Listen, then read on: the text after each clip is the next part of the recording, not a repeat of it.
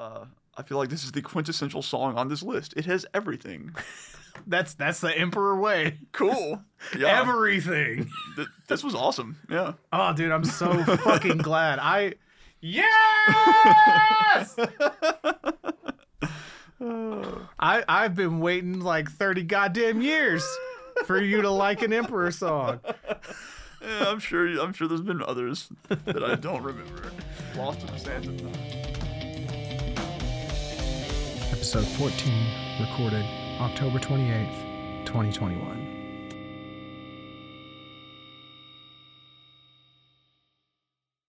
All right, I think we're think we're good now. Actually, Great. good now. Actually, So, good. yeah. So the actual story.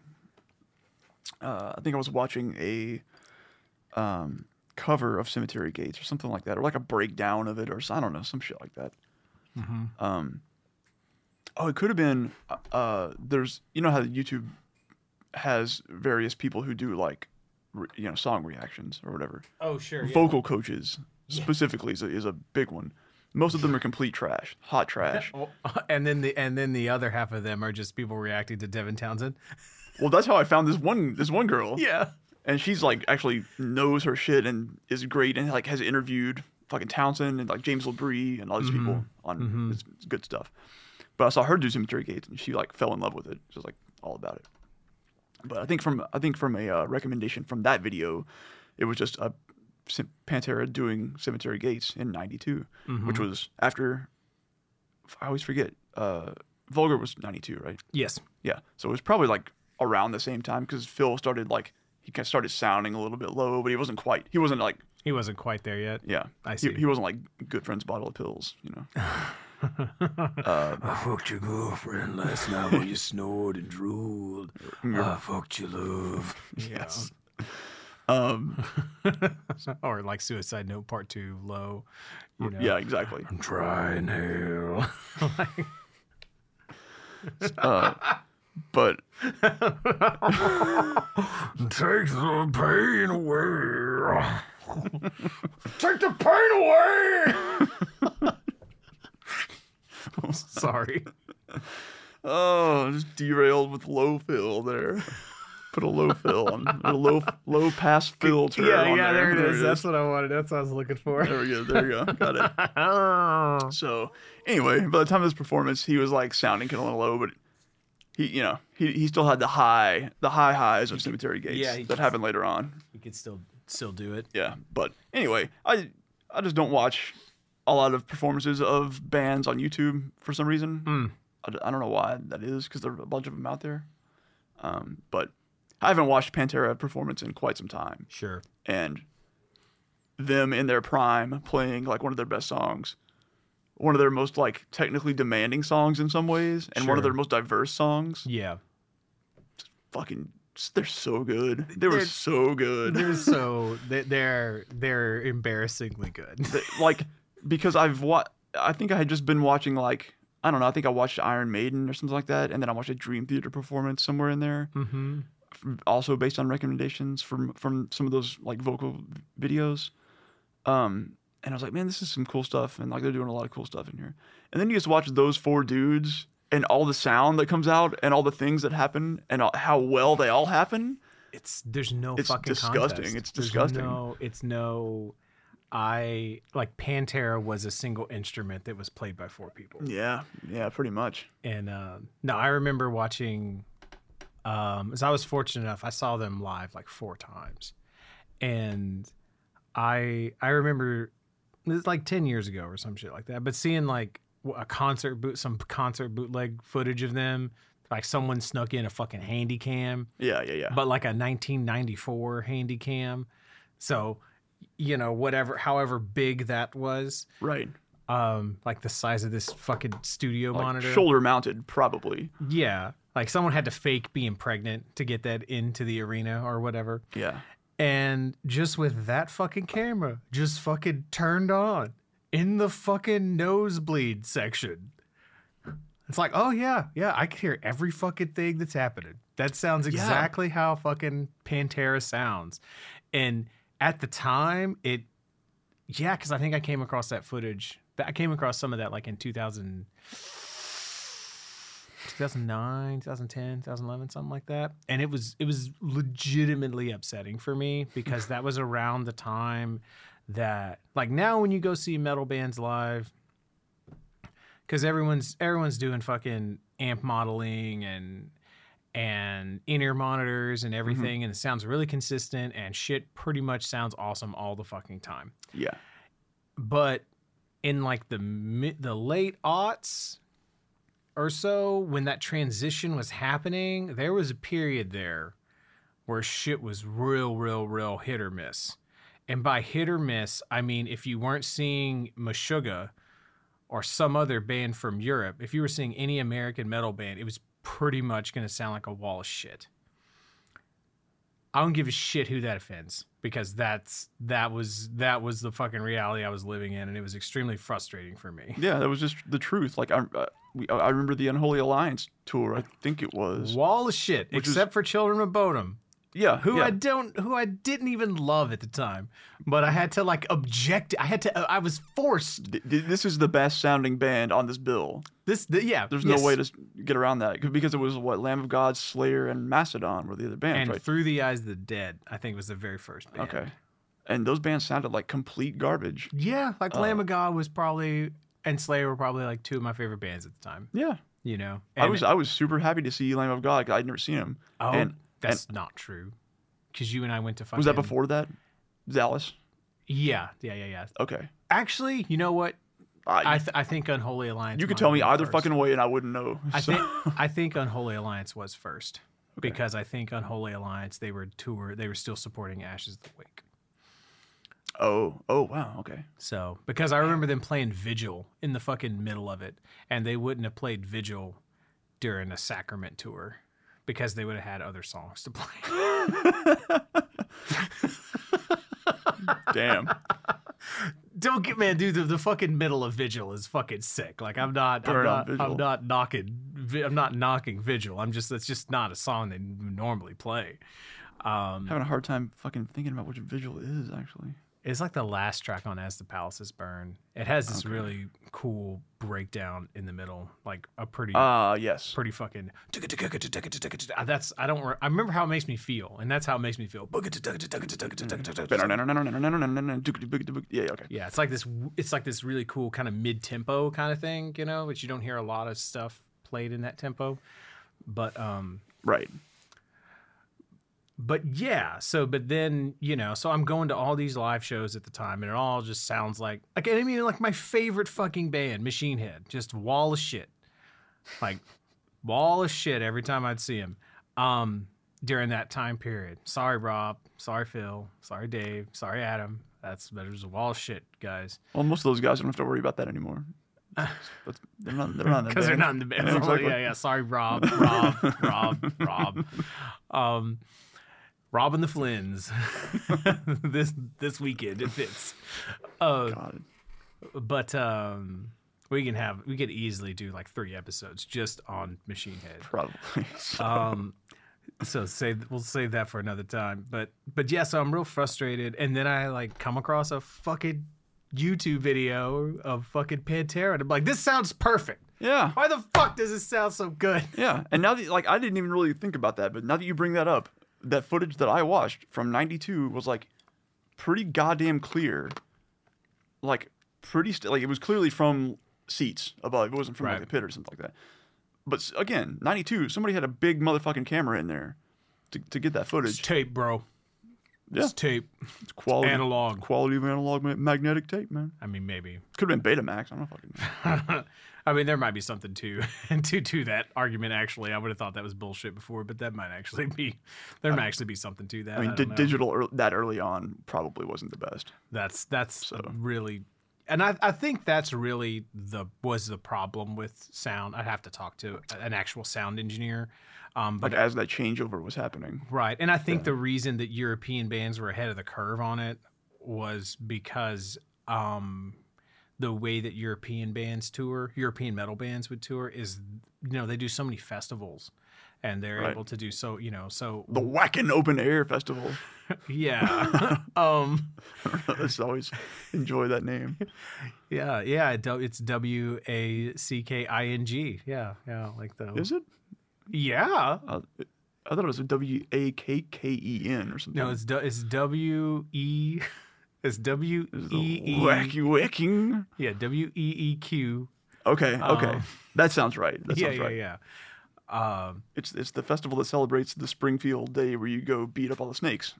correct, Whacking Day. correct, correct. Yeah. Uh, so, but I think because all the European bands were, I think so much more accustomed to doing like fly-in gigs because you're not you're not like taking your gear, like you're not gonna take your fucking like, you know, big double bass kit and your fucking all your all your fucking full stacks, and and fly that from England to France, like to play like three gigs. You're not gonna you're not gonna fucking do that. Like like if you you know you're gonna you're gonna play on you're gonna play on whatever gear that you can rent and shit like that. So if there was a way for them to you know have something as close to their sound without bringing a bunch of bullshit, they were gonna figure it out. Much they were gonna have incentives to figure it out much sooner than American bands were gonna figure it out. I think. I'm totally See, speculating. I could see that. Yeah, yeah, yeah. I'm totally just Charlie Day connecting dots on the fucking thing. So. Just spitballing here. But yeah, man, fucking Pantera was obscenely good live. An interesting fucking tidbit, an interesting story I heard on podcast was that Mon- Pantera tidbit. Pan tidbit um, was that Monte Conner, the famous A and R rep at Roadrunner, who signed like all the bands in the '90s, like Okay. every single metal band in the '90s, like Monte Conner Right. fucking signed them. Right. um, he tried to sign Pantera, but basically because the owner of Roadrunner was basically like, well, um, yeah, they, that sounds great. Um, but they have to sign this really shitty record contract that I make all these metal bands sign, Oh. where you know you you have to do 10 albums with us and and I give you no tour support or some some some I don't know what it is but it's some Some obscenely terrible. some it's understood that it's a shitty it's a shitty contract Yeah. and right now my understanding is that there's it's really shitty because there's a lot of uh there's a lot of bands that could be making money hand over fist by doing like vinyl reissues of the music that they put on Roadrunner But they own the rights. but they but they can't they can't do that shit. You know what I mean? I like so and it's just it's just there's there's just money being like it's it's just a real shitty thing because it's it's like it's like some businessman eh, or somebody somewhere is making a decision that since this won't make a lot of money for me, I'm not gonna let it make money for someone else. And so it's it's real shitty, man. It's the it's the metal version of the Disney Vault. Where those movies just go to to rot, Pretty fucking much, man. not entertain anyone. and because there's so many legendary actual death metal records that were released in the early 90s on roadrunner um So that was like that was that was happening throughout the '90s. That wasn't just a late '90s thing. Because whenever I think of that, I think of like when Roadrunner boomed in like the late '90s with new metal. well they were already booming with Type O Negative and sepultura Sure, yeah. and Machine Head. yeah machine head and and all those things there on the on the you know fear factory all that stuff there on the front end of the 90s as well I guess the specific point that I'm thinking about is going to Roadrunner's website in like 1998 or nine. and like listen to the mp3s Yeah, because they had like a that. free MP3 section. You Right, get right, one right. per band, and there was just like, I like all these bands. I'm gonna download all this shit.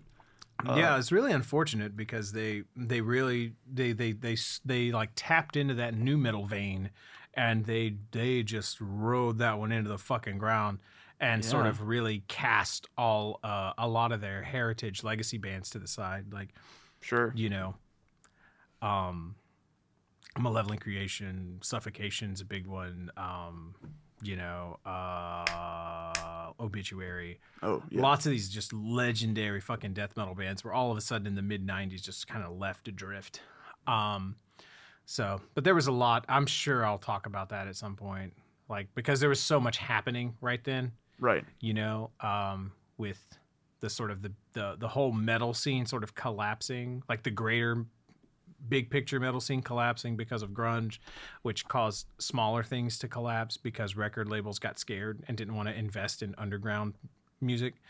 Um, and and so and then you also had uh, in the extreme metal scene black metal becoming a really big thing. So all of a sudden, death metal didn't seem as as hip or chic. Death metal seemed kind of fucking played out by Right. the time you got to the mid '90s. Um, and so like it wasn't dangerous anymore. But these fucking crazy Norwegians killing each other and actually burning churches down seemed very fucking dangerous. So Right. and you know blah blah blah blah blah. Um, I mean, I don't remember very many uh, articles in, in Guitar World about a lot of death metal music, but I remember about burning those churches down. Yeah, exactly. And that's So- that's really what's going to be interesting about this whole series of my my like journey into death metal mm-hmm, mm-hmm. is because I was discovering music around a time whenever death metal wasn't very well promoted at all. So I I would discover death metal in a very piecemeal sort of way and be listening to death metal or something that's death metal inspired without knowing it. And it was a very long time before it was like, oh, I I, I am a death metal fan, you know. Whereas black metal was very hip, for lack of a better word. It was much more popular in the late '90s. That Whenever, feels right. Yeah. whenever we were really d- in our prime, like discovering music phase, you know. But right, Pantera, right? Yeah. Roadrunner, Pantera, Roadrunner. So, um, but yeah, Monte Conner was this close to getting Pantera signed to Roadrunner, When? Do you know when that was? like '89, Okay, so this like was- for Cowboys from Hell. Oh wow. Okay. but Pantera knew, and their management, their manager at the time knew, like, hey, we're a live fucking band, and that's what we're gonna do, and we're gonna tour, so we want guaranteed tour support. Mm. and and the head the head guy at Roadrunner didn't want to give him that. So Monte lost signing fucking Pantera to fucking Roadrunner. Um To uh. Atco. Okay.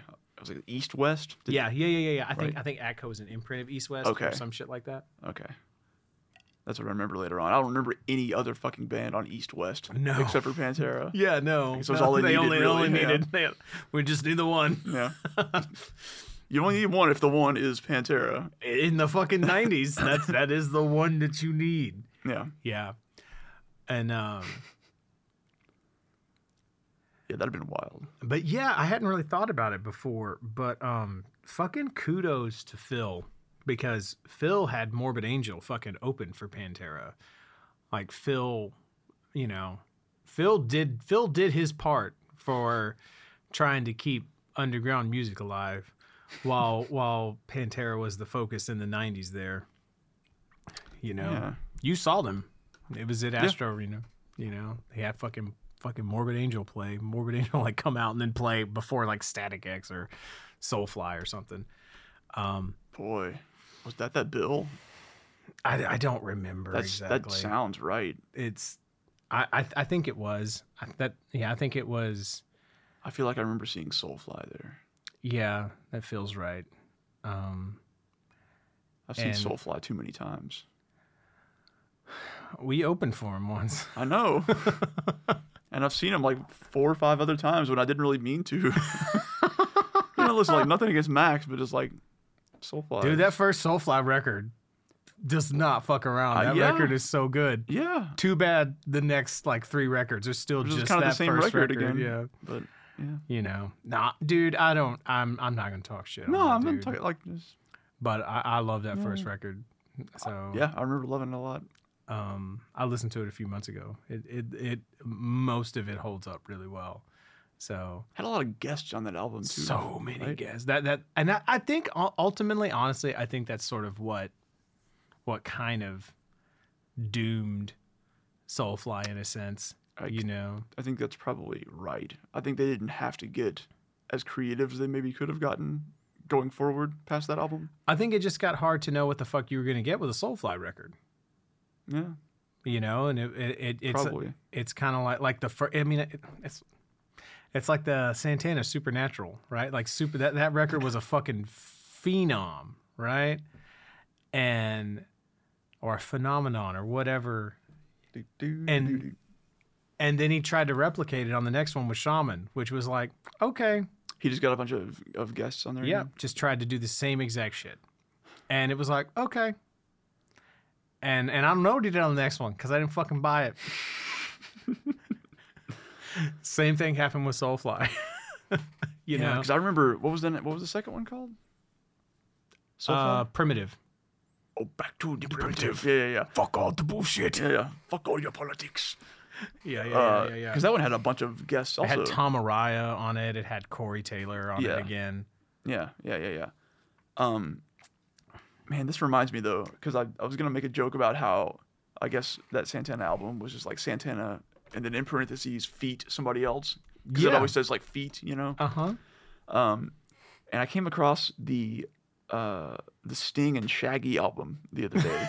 Man, you know, you know the one. I do. and it's uh, what is it like 44 slash whatever, and it's like their country codes is what that is. oh, okay. because 44 is the British country or English country code for Sting, and then it's the Jamaican one for Shaggy or whatever. Yeah. it's the name of the album.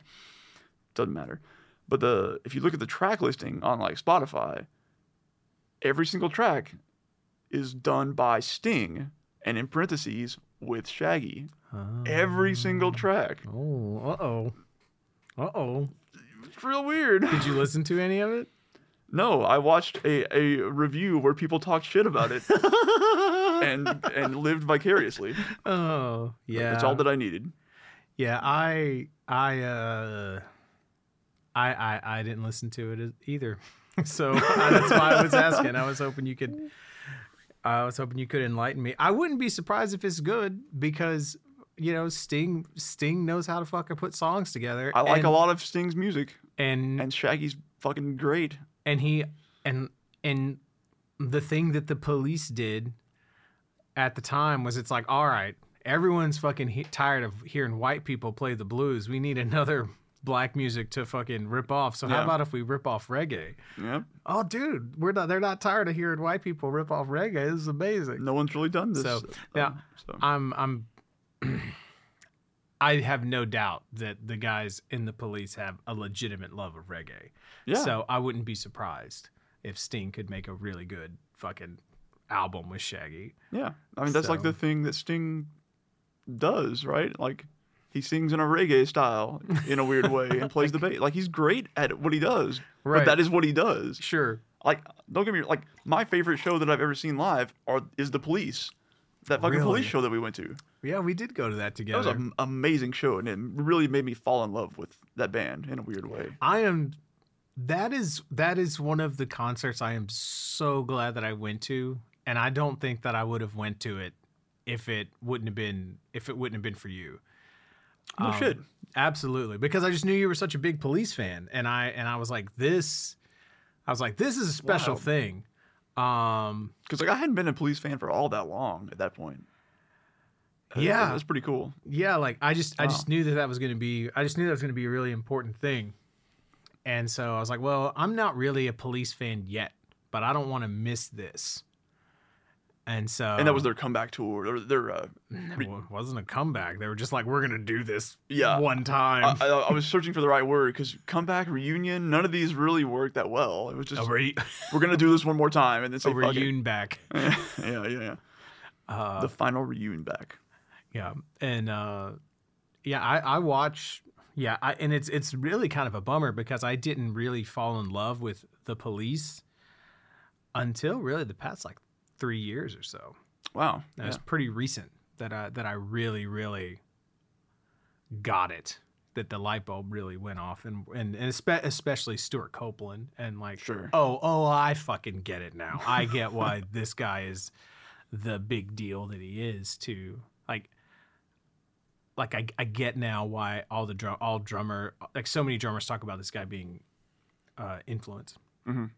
on them and whatnot and so and so I just when I and I I was already really familiar with a lot of Sting stuff, in particular this uh, record Ten Summoners Tales, Yeah. because um well I, I had already bought I had bought um Brand New Day because I really liked that song Desert Rose, and I bought the CD just for that. I was like, cool, fuck it, yeah. And uh, then one day, I think that came out in like '97 ish, '98. I looked it up because it has a Cheb Mami like doing doing like you know the the background vocals and stuff like that. It's a real you know feature, and then they rip off some element of that. Not not like sampling, but they try to do some of that same shit in the fucking live. One of the live Uh huh. fucking things on five on the that fucking Oh. that abortion of a record oh, okay. and I was like so and I was like oh god yeah just put in a little bit of this I'm a fucking citizen of the world it's like not everyone can be Sting asshole shut up Ed like I was just mad while I was listening to it um but then years later like 2002 or something uh it was while we were writing like while we were starting to write songs like humans Uh huh. stuff like that. So maybe early 2003, late 2002. And my drum instructor was like, "So what are you working on with your band? Like, what do you what do you want what do you want to learn how to do?" You know, like I've been studying for like a year, year and a half, or something like that. And, was, and we were kind of a like, you know, because you know you get to spots like that where it's like, okay, man, well, what the fuck, what the fuck do you want to do? What do you want me to teach you how to do? Right. you know i was like oh, i don't know and it's like well what what what do you what, what what kind of stuff's going on in your band? You know what are y'all starting to starting to work on? I was like well we're starting to do more stuff at odd time. He's like okay. I got you. Because at that point, it's like he's kind of taught you the the basics of the basics that everyone else is going to learn the same way you did, and now it's like, what do we specialize in? yeah. Kinda. yeah some some shit like that. Or, or, or it was like i got you i taught you enough jazz stuff and you've you you can do this you can you can play the jazz ride beat and keep decent enough time and read a chart um let's you know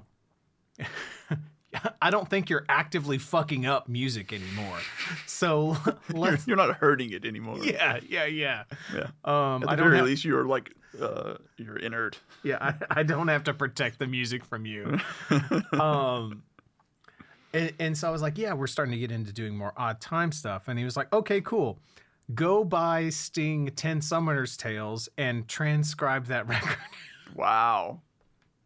because you're gonna learn the whole fucking thing Damn. and i was like oh god um What have I said? I said the wrong thing. and i was really bad at transcribing too that i did not i did not i did not complete that project but i did learn like all the main beats of, of all the songs you know um, but Vinnie Colaiuta plays on that record and there's some very famous odd time grooves that he plays on there and that definitely influenced my whole approach to odd time was was those those handful of of sting songs like if you if you listen to those and you listen to how he phrases and where he puts his snare hits when he's playing in five and seven you can draw a direct connection between how i play like because there's that seven eight section in um it's in yeah in the in the outro of humans there's a seven eight section Yes. and so the way that he plays in 7 4 directly influenced the way that I would play in 7 8.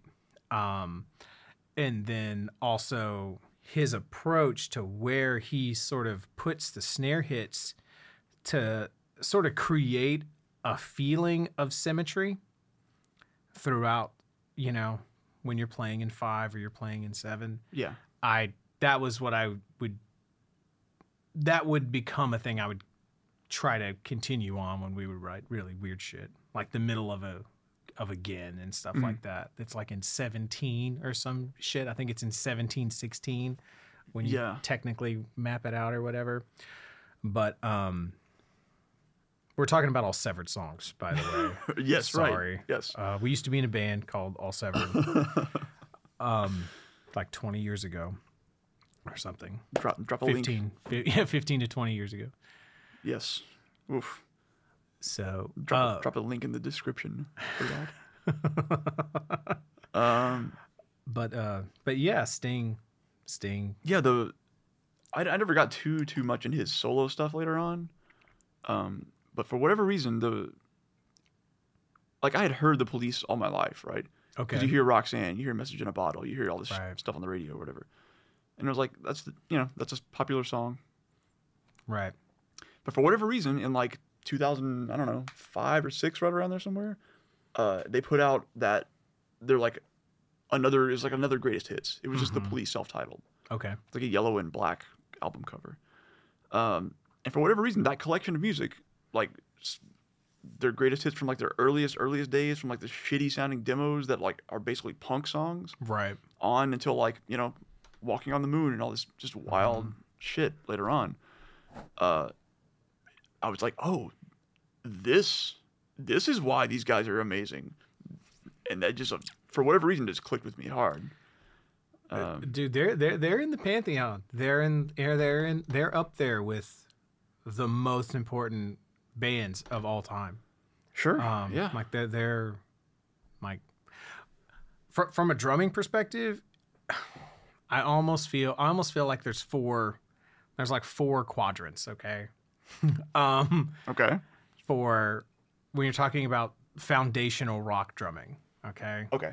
and I feel like you could almost argue that all drummers exist somewhere on these four points. Okay. It, it, now is this like a uh, I don't know what you call the graph, but Yeah, it's like, the, the four com- point compass meme or four, four point whatever. Yeah, means. right. Yeah, yeah, yeah, yeah. It's sort of like that. Yeah, yeah, yeah. okay, okay. Like Uh, where it's for anyone if anyone doesn't know, I guess it's like a I don't know, like a political graph where it's like liberal and conservative on Yeah. this side. Like there's the point, the origin in the middle, and then I don't know.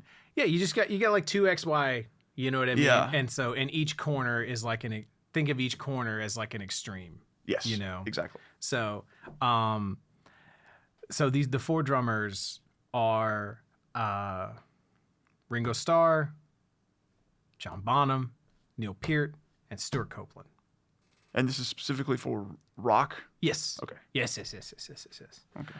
And so, and I would argue that the, the elements that these, the discrete elements that these four drummers embody, that all other drummers can be described as a combination of these elements. Right. is what I is what I would argue. Any know? other drummer can be derived from the base elements of these drummers.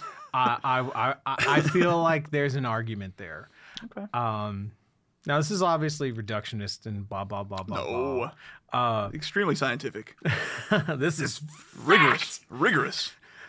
But yeah, because Ring, Ringo embodies a sort of, you know, I mean, to me, he's the he's the prototypical like indie rock drummer. You know, like I'm gonna play really catchy shit, like drum parts that you can remember and sing back that really enhance the music. But maybe shit that drummers aren't gonna necessarily be that fucking into. Okay. That's why indie rock is so difficult for me because I was never particularly into Ringo Starr. Um, I, I have I have no I, I don't think I have nothing but love for the Beatles, but it was just it was an, I I just never got into Ringo, um, not yet, but Okay. Huge respect, uh, you know. And then with John Bonham, you have you have like you know like the James Brown with the sledgehammer thing. Like he's behind the beat. There's so much soul. There's so much power. There's that just that fucking thing that that Bonham has. It's, it's thick. Sounds thick. It yeah, it's it's fucking indescribable. And a Yeah. lot of it has to do with just his beat placement, like where he puts his bass drum in relation to Jimmy Page's guitar and shit like that to eh, you know. And so like like Vinnie Paul is a big embodiment of eh, Vinnie Paul is a thrash metal version of John Bonham.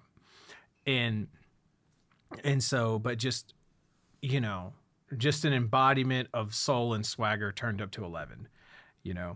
And then Neil Peart is sort of a um you know, like he he's the professor, you know, Right. and whatnot. And so like this very cerebral approach to playing. Now something a thing about Neil Peart that people will like they they lean on that, but everyone talks about that. Like his his drummer as composer, that whole idea. He was not the first drummer to do that, to really embody that. Like that's Max Roach. You, Max Roach did that shit first. Um, but Neil Peart, Neil. I'm. I I said. I said it. Pert. I always have said Pert. I can't. but but can't that's stop. not how you say it. Yeah. Um, but he he hit fucking hard. Like he was a huge John Bonham fan, and he he really whipped the shit out of his drums. Like he played loud.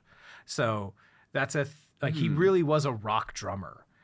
And so just because he was very cerebral, he's still whipping the shit out of those drums. And so don't underestimate the the, the power that he pushed through that kit. So if anything, this shows the the uh, relative importance and uniqueness of Neil Peart on this on this uh, theoretical graph of being a fan of John Bonham, but not being under the influence of his gravitational pull on this graph uh, that, he, yes. that he can be his own axis. Absolutely. Okay. Absolutely, because because the thing too is that John Bonham, you could say John Bonham personifies playing behind the beat. Okay, Neil Peart personifies playing on the fucking beat.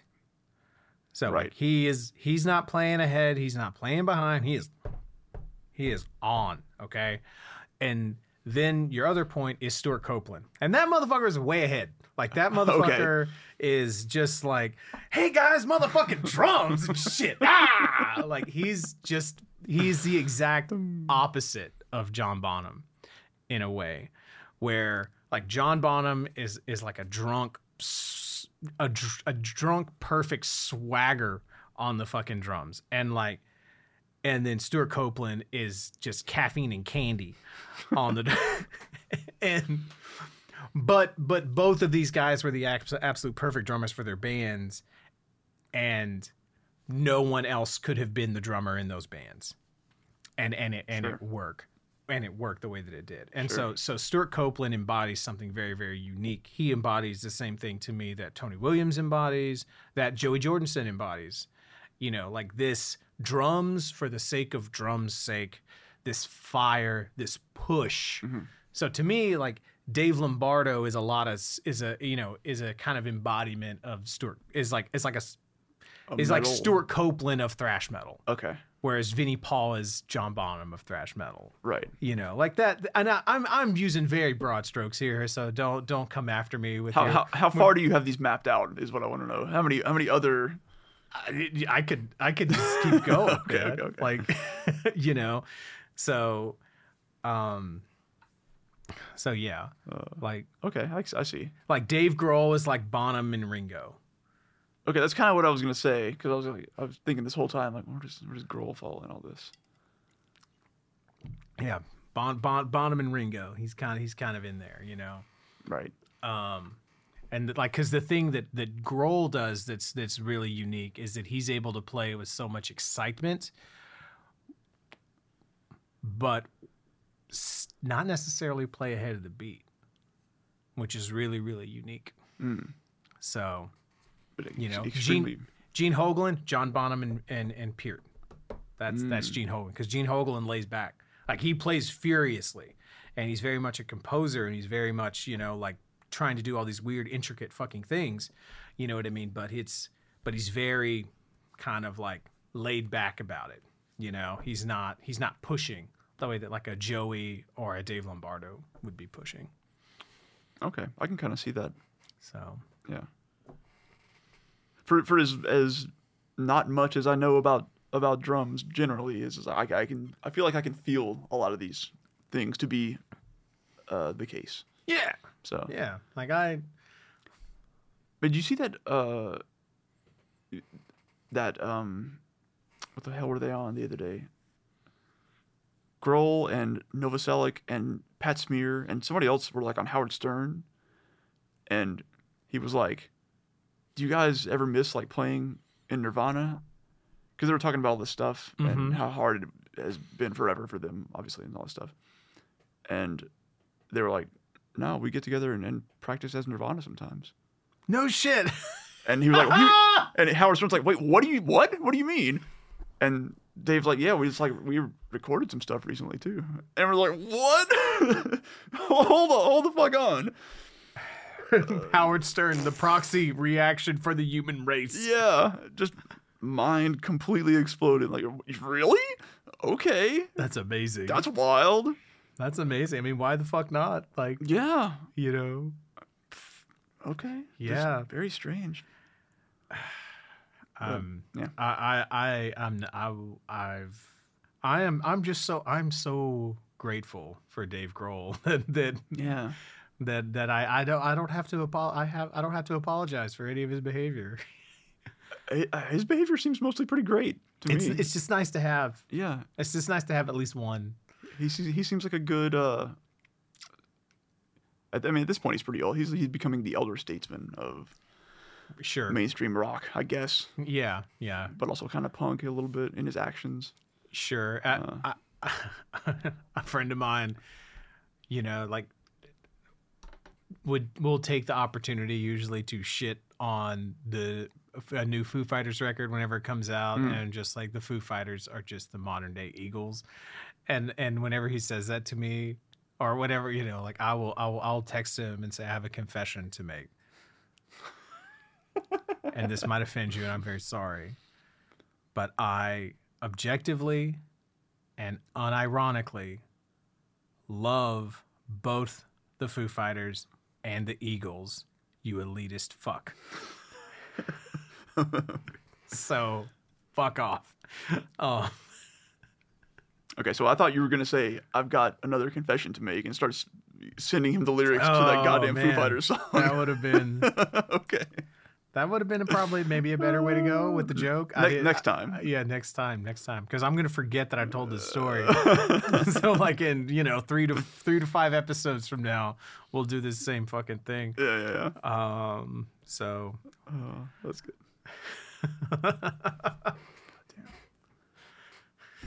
I mean, I, listen, I don't really listen to the new Foo Fighters stuff either.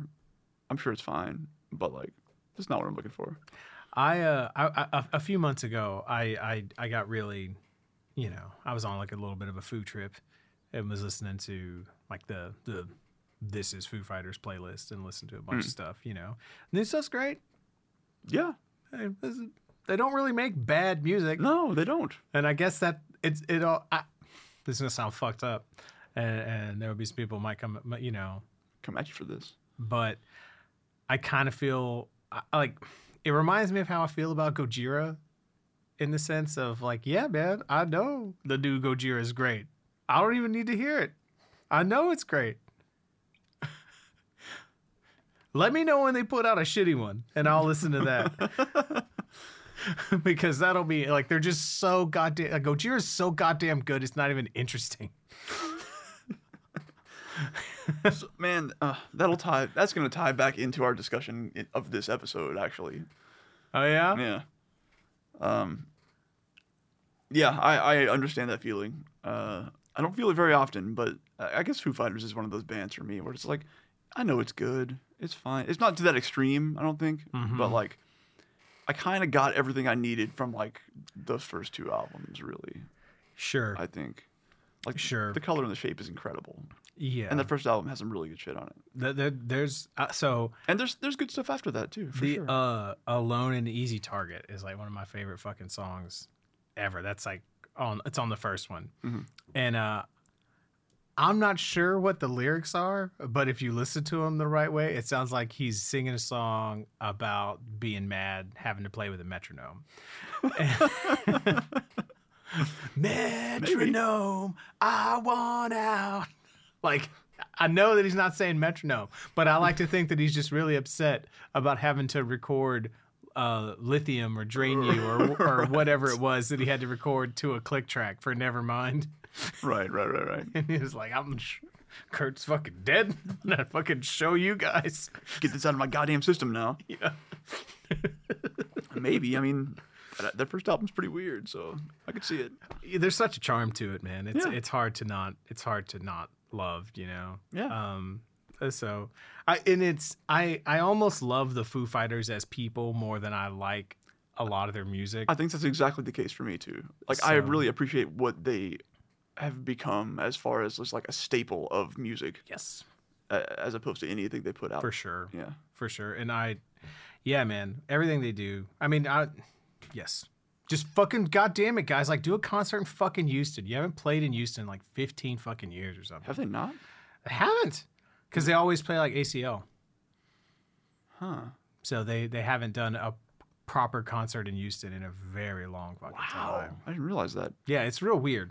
I They're not. They're, are they banned from here? They, I don't think so. I- this, this, you know, and I'll say this too, and this is no secret. Like everyone knows that they're fucking incredible live. Like the, it, it is known, right? yeah. I that's what really won me over because I was I was like in like 2008. I was like whatever, fine, you know, like yeah, I they do songs on the radio that don't suck, whatever.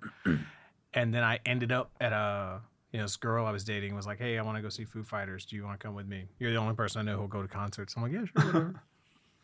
um, and it was one of the best fucking concerts I've ever seen. Cool. They didn't sound like a wall of shit. you know, and and it was it was so fucking good. It absolutely it absolutely I didn't I, didn't I didn't even know all the songs. You know what I mean? Yeah, and yeah. it just and I was just completely won over by the experience. And I was like, all right, y'all are Cool. the fucking best band ever. I'm on board.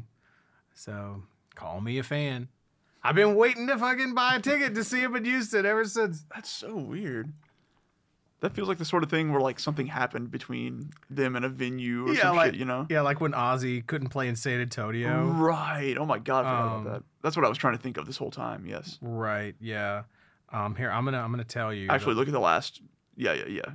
That's where I would have gone. Yeah. dude, s- fu- That- that's how setlist.com yeah. is the shit. That side is fucking wild. It That- is amazing. I have spent so many hours on this. I like. I'm I'm the kind of dork. I will I will go in and I will find a band, some some death metal band like Suffocation or Nile, and I will sort of compare their set lists and Uh-huh. I and I will make a spreadsheet and like tally Yes. up Yes. the number of times that they've and like you know what songs have they played the most and what's the last time they played it and shit. Don't they have that built into that site though? To- Um, to some extent, right? They do, they do, they do, but sort of. um But I will go deeper than. Okay. They don't. They don't have full enough reporting tools for your purposes. Yes. I see. Um, Oh, okay, man. I'm full of shit. Okay, I'm full of shit. They played there tonight. Turns out. right now. um, no, so I was talking about seeing seeing them in January of 2008, and then they played in April of 2018. So there was a fucking full decade there. Still, like a decade. Yeah, yeah, yeah. And April 2018 was like a month after my son was born. So Yeah. that okay. makes sense. I was a little foggy then. fair. So, but yeah. Seriously though, guys, fucking 10 years is Yeah. the fuck, guys. And now it's been fucking like what four years since the last one. What the fuck? Where you guys been the past two years, assholes? Yeah, yeah, yeah. God. Lazy, you lazy foos. um, Um, I will say, setlist. Uh, is it setlist.com or setlist.fm or is it FM. FM? That side has saved me uh sanity, if if nothing else, oh yes, because I do not remember when I saw anyone, and I can go find those shows on there and say, oh God, this is when I saw them. That doesn't seem right at all. My memory is fucked. yes, Uh, Yes. So I know that. Well, I guess that doesn't save my sanity. I guess that proves that I'm going insane very, very, very quickly. like an infected mushroom. Yes. Infected. I was going to bring this up. Infected Mushroom, great cover of uh, The Pretender by Foo Fighters. Oh no shit. Yeah, How about that? totally. Way to go! Way to go, mushroom! Way to go, infected! Oh man, they just put out a, a new EP uh, recently that I d- discovered today. It was on Spotify and listened to it, and oh, it's so fucking good. Nice, Those, nice. those songs go on. I realized what it is I like about a lot of their stuff, and it's that they take you on this journey. Oh, for sure. That that's definitely fucking true about that band. Every one of those songs takes you on this bizarre journey. Yeah, yes, that's Oh. Yeah. They take you on a journey, and it is definitely bizarre. Yes. Um, so Anyway. well, we're getting close to the hour mark Oh, okay. of our preamble. Anyway, Pantera was great live. So, uh, yeah, yeah, yeah, yeah. Pantera's great live. Uh, drummers are drummers are nice. Mm-hmm. My drum instructor set a high bar, and way to go, Dave Grohl. yeah, keep on, uh, keep on trolling the. Uh, uh, Maybe he's.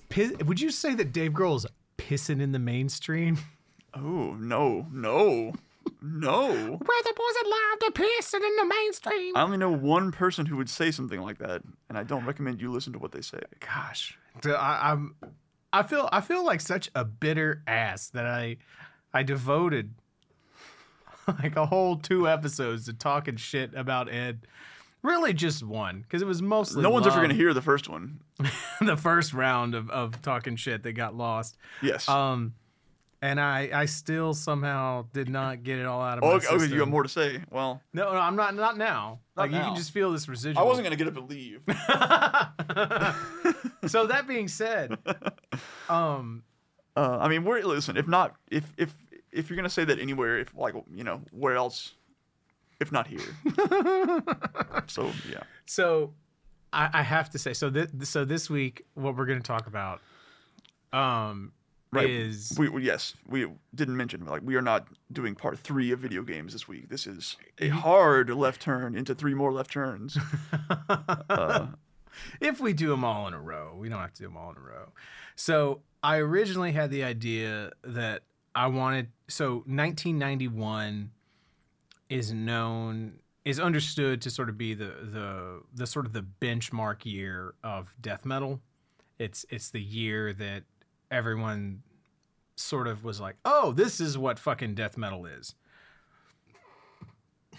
And the and uh, the website Invisible Oranges wrote a really great blog like in 2016 detailing like 25 albums. I think it was 25 albums, whatever. Um just look up, you know, Invisible Oranges Death Metal 1991 and it'll come up. was it one per year at that point? I don't know. This, is just so happens to be 25 years after 1991. but it's not 25 years after 1991. It's Did you 20 say- years. You said 2016, right? I did. Or is that 25 years? Yeah. Oh man. Math is hard. Um, but not as hard as this death metal. but no, yeah, math is so. um,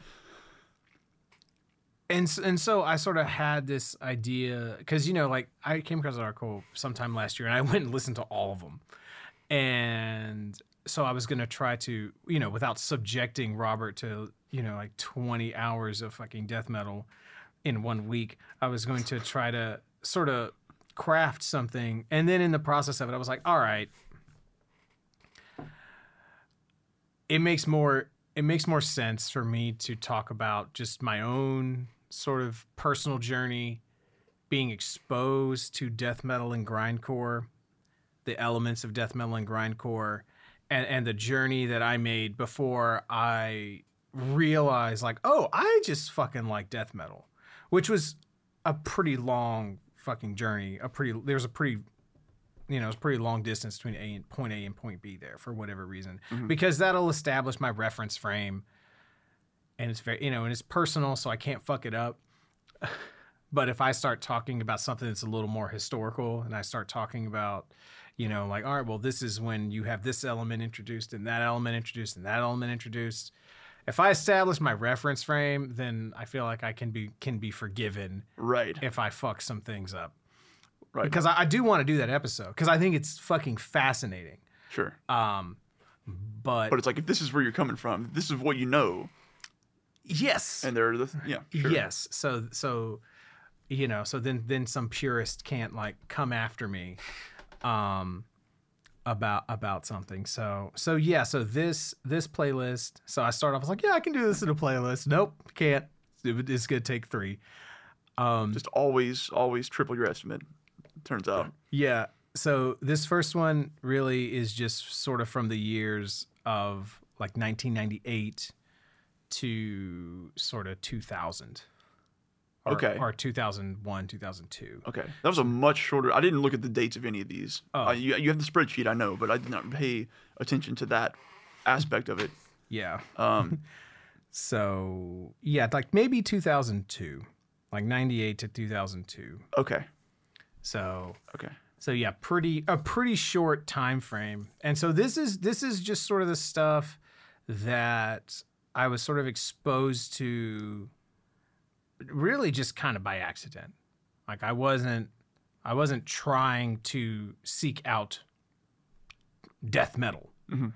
Um but looking back now I can, you know, and so there's a lot of things on here that are there there's some things on here that are definitely not death metal, but to me they they track as having some death metal elements Okay. to to me at the time.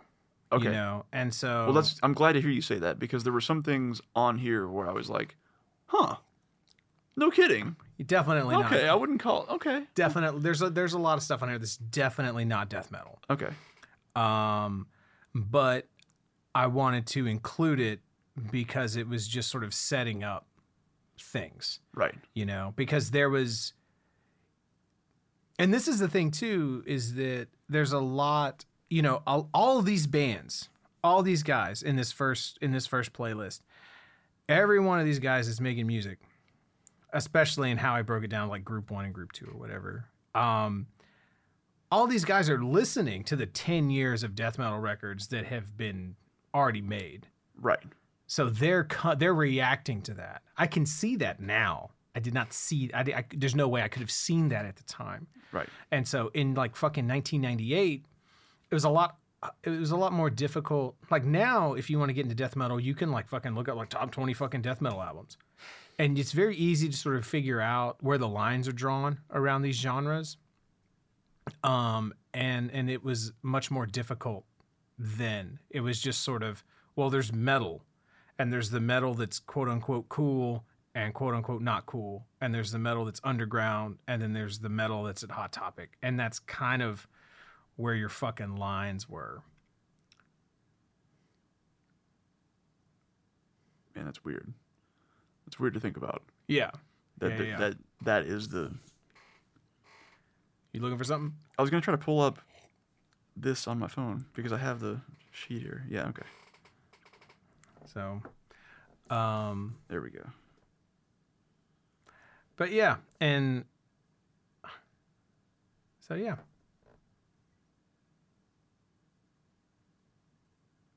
Cool. Okay. Just in case I wanted to reference it here as well. So, okay. So, do you have somewhere you want to start necessarily? Oh, uh, I mean, you know, let's just let's just jump in. So, uh, hit me with some reactions. Okay. So, I, first of all, was the list in any particular order? It was in the order I discovered it in. Discovery. Okay. Got it. Uh, did, okay. Because- as best that I can remember. You know, there's some that it's like, oh, that might have been technically after that. Sure. You know, but um, And you do have your mode of discovery listed here as best you can remember. yeah, yeah, yeah. Um, and then sometimes some notes about why it was included if it seemed like an odd choice. And so I put in, you know, like the year. I also sort of put in the subgenre because a lot of this isn't death metal or it's very it's like melodic death metal or it's brutal death metal or it's a thrash metal band that's making a death metal record um or whatever and so and i also put in like the you know yeah the year the year the album was released and the year that i heard it so but i put it it's attempted to put in the in the year in like the order of it my exposure to it Okay. So most of the stuff I have like a note about about about each song. I don't I didn't make a note for every song. I made the note for like 85% of the songs, let's say. Most of them. Uh, and some of the stuff I knew uh, to some extent. right Uh, but I'll, the vast majority of the stuff I had never heard or never realized that I heard, I guess. Um like some you know, I don't know, some of these notes are very interesting, I guess. So so the first the first band on here, I put two songs by uh, Morbid Angel, Yeah. and so this is probably the first band that I listened to, knowing like I am listening to death metal right now, and so Morbid Angel, because a lot of these things they're in this particular list they're death metal and something else, Mhm. or they're a kind of band that's putting in a death metal influence into their thing, right? Yeah. But Morbid Angel was the the first band that I listened to that was like, oh, this is what death metal is. This is just death metal, Right. they were the first band that you like went to for death metal, basically. Well, I just went to it because it's like, oh, people say this is good. People talk about these guys. I should listen to it. And so, and I got it, and I was like, whoa, what is this? Oh, th- this is death. Okay. So, mm. oh, we got to talk about the first thing. Did you did you look at the Cannibal Corpse YouTube link? Oh shit! No, I totally forgot. okay, just pull it up right now. I now. did not. Okay. Just pull it up. So if you if you are our age, then you have been exposed to death metal, whether you realize it or not. It's the Ace Ventura League. Yeah, yeah, yeah. Click on that. Watch it. Watch watch it. You'll remember it because you've seen the movie. Hey, maybe I'll give you a call sometime. Um, Number still 911? Oh! but so if you don't know, uh,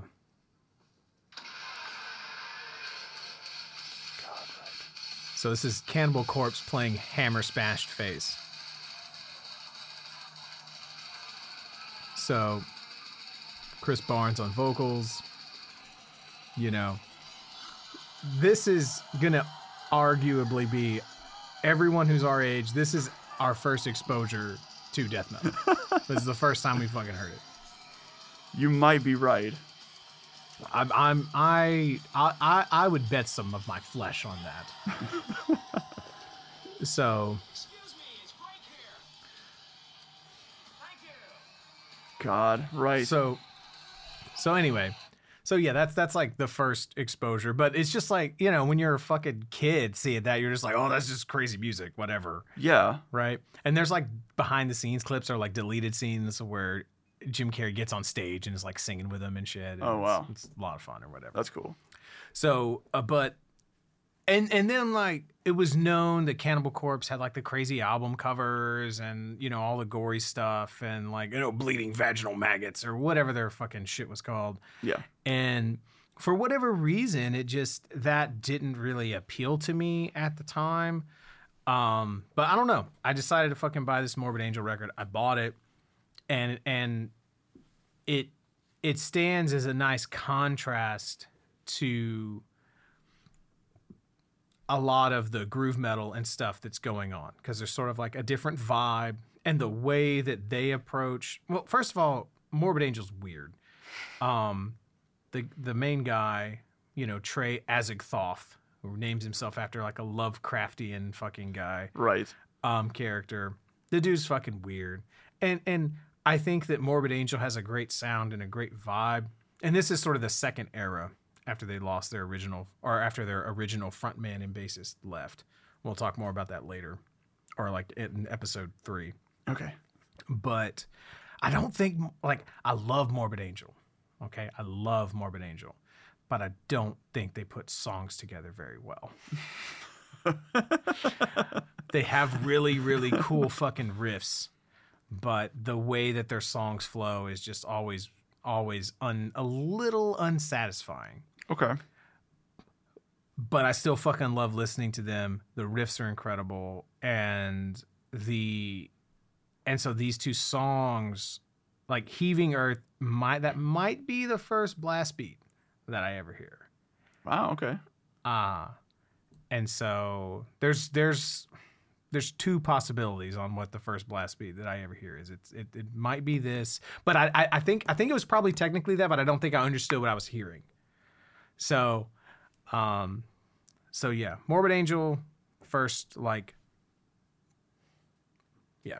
Anyway, did you have any reactions to the Morbid Angel tracks? That I, I think I agree with your assessment that they don't put songs together very well. Like I, I feel like I got that from listening to these. Right. You're like, you know, it starts off you're like, oh, this is a g- cool groove, or this is a cool thing, or this is da da da. And then like a minute and a half in, you're like, okay. Yeah, it, it kind of struck me as like they sort of glued some parts together that maybe didn't really. right. Right. Um, and and then there's like, okay, this is a this is a interesting guitar solo that I'm not sure really fits. So my one note about these two songs, I didn't I didn't make a note about about the first song, but for nothing is not. Uh, I said the guitar solo sounded like it was sampled from a different cassette tape. Yes, yes, yes, yes. And it and the way that it sits in the mix, it takes up like so much of the fucking mid range. So weird, yeah. yeah, it's fucking strange. And I I think that their earlier material does flow a little bit better, and so I'll expose you to some some more of that when we, you know, Mhm. as later on. As the lessons continue. Yeah, and we'll we'll see how how that stuff hits you. But this is this material is going to always be special to me. You know, the the stuff off of Formulas Fatal to the Flesh and the stuff off of Gateways to Annihilation because it was my first exposure to that band, and so it's always going to be. I'm all I'm always gonna have a special place for it. Yeah. You know that kind of thing, and so, uh, and so the next song on here was, um, Fear Factory. yeah, Fear Factory, but a track from their first Yeah. record Soul of a New Machine. which you know I, I love that now but at the time it was like this is just a fucking weak sloppy version of demanufacture fuck this record was probably how i felt about it around 97 when i when i got it you know I'm pretty sure whenever it was that I first heard it, I'm pretty sure that's exactly how I felt about it because demanufactured is just like so tight. it's it's It's so tight and so like powerful. And it is it is a goddamn watershed of a fucking record Yeah, yeah. like shit's the, just different the after pro- production is insane on that album. It really, really, really fucking is, and it that album changed the perception of like, oh, well, this is this is how gu- this is how guitars and drums are supposed to interact, Right. And, and the whole like, the whole oh, we're gonna have like screaming verses and singing choruses and and that whole template, like it just codified that. Yeah. It's like this is it. This is it, guys. Yeah, and like in some parts, and so "Scapegoat" is the song Right. that you chose here, and like I feel like in some parts of this, I might not realize it was Fear Factory if I didn't know that it was Fear Factory. Mm. Like I'd heard this song before, and I, I've heard the album. Uh, it's been a long, long time, and I, I was a particular fan. I wasn't particularly a fan of that album compared to the other stuff. Right. It, it sits like in the same place that sort of Kill 'Em All sits to like Yeah. Ride the Lightning and Master Puppets when you're That's a perfect, yeah, you know, went for a lot of Metallica fans, for us, because that was, you know, I feel like that's sort of how we interacted with those records was all right, Ride the Lightning and Master Puppets is amazing. Kill 'Em All is that one that's like sounds different. yeah. And, and if you're a kid, like you pay way more attention to production than you fucking should. Like, because you, don't even realize it.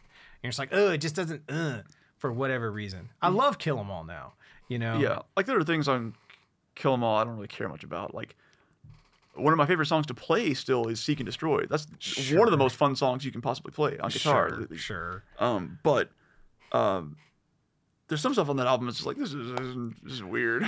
yeah, well, but if you, you know, like if you look at everything that was going around on around the time of it, you understand, you know, you can put yourself in that headspace in that context. You Yeah. understand why that record is is what it is, and you understand that record why that record is. Well, there are a few people out there that are just dude, Kill 'Em All is their best fucking record because it was because of what it meant at the time yeah, you know and, and to me you know soul of a new machine is sort of similar in the sense of i- it's not you know i mean that record came out in 90 fucking 2 okay Yeah. it's 1990 fucking 2 and there they are death metal grooves in the verses like death metal kind of choruses and then pure clean unapologetic clean singing yeah. also in 1990 fucking two. That's ridiculous. It's ridiculous. Yeah. Um, their newest record's fucking incredible. Also, by the way, Fear Factory. Oh, I still haven't gotten to listen to it it's yet. so good.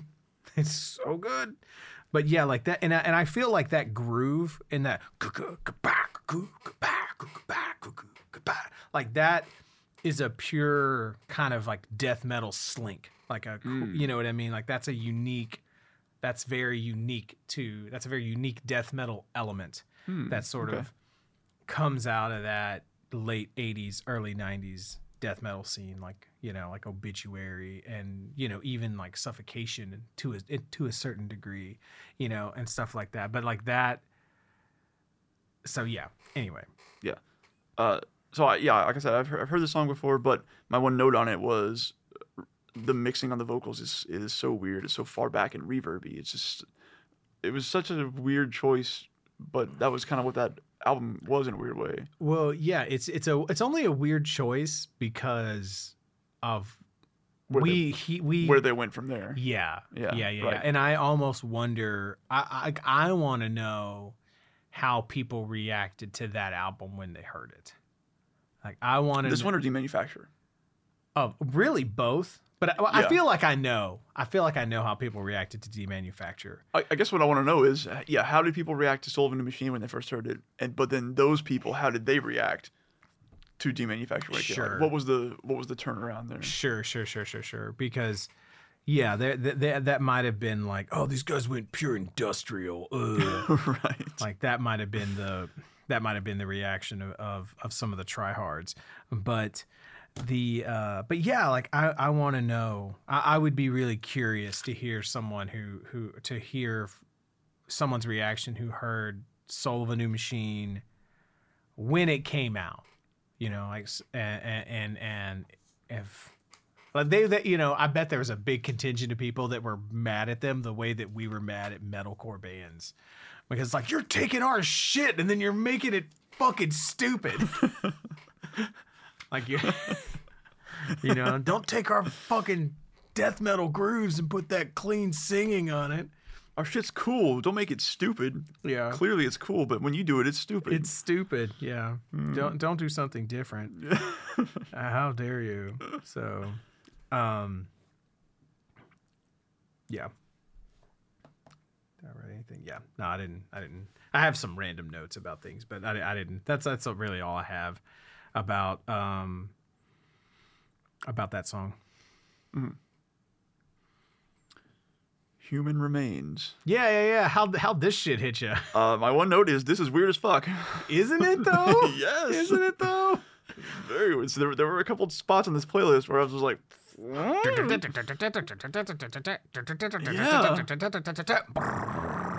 what the hell? it's so fucking weird and wonderful. So I um that opening rip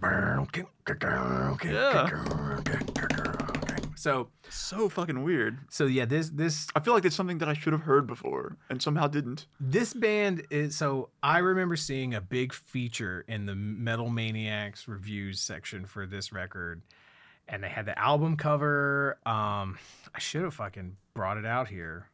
Failure Richard. Um just search you know human remains using sickness as a weapon and you'll see that the album cover. It's great.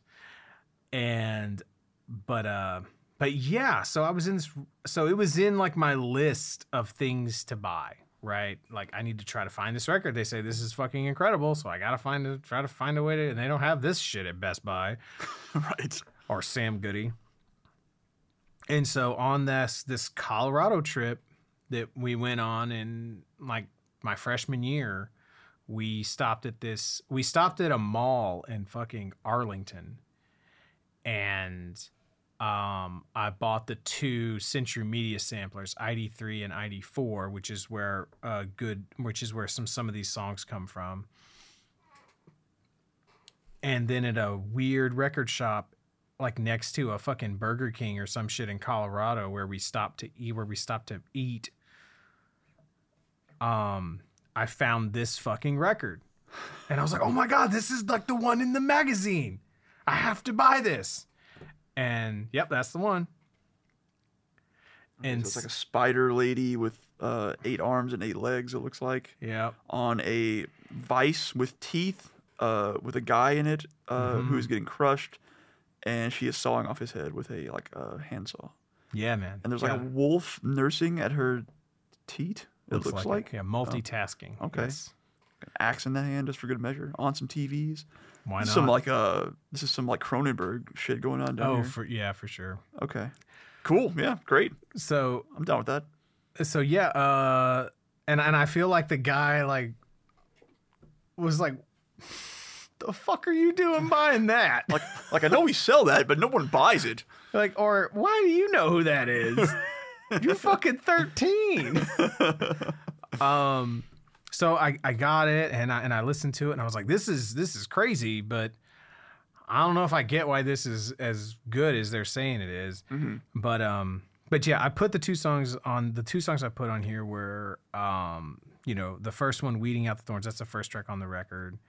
And it's and it's it's weird, but it's heavy as fuck. Like That, that's the one we're talking about here. yeah. That's the one song I didn't write that song down. Okay. Um, that's the first one that starts off with that. Yeah, yeah, yeah. You know what I mean? It's heavy as fuck. That's definitely death metal. Um, that's that's pure Morbid Angel. That's pure sort of early Nile, and then that's just weird stuff in the middle.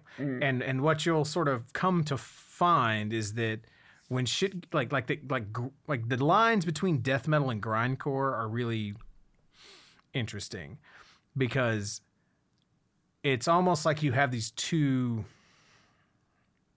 different camps approaching the same extremity from two different places and they somehow end up in the same place but they're Okay. coming at it. You know so you had the napalm death guys in in england kind of approaching from a punk rock avant-garde approach almost mm-hmm. and and that's like the grindcore approach.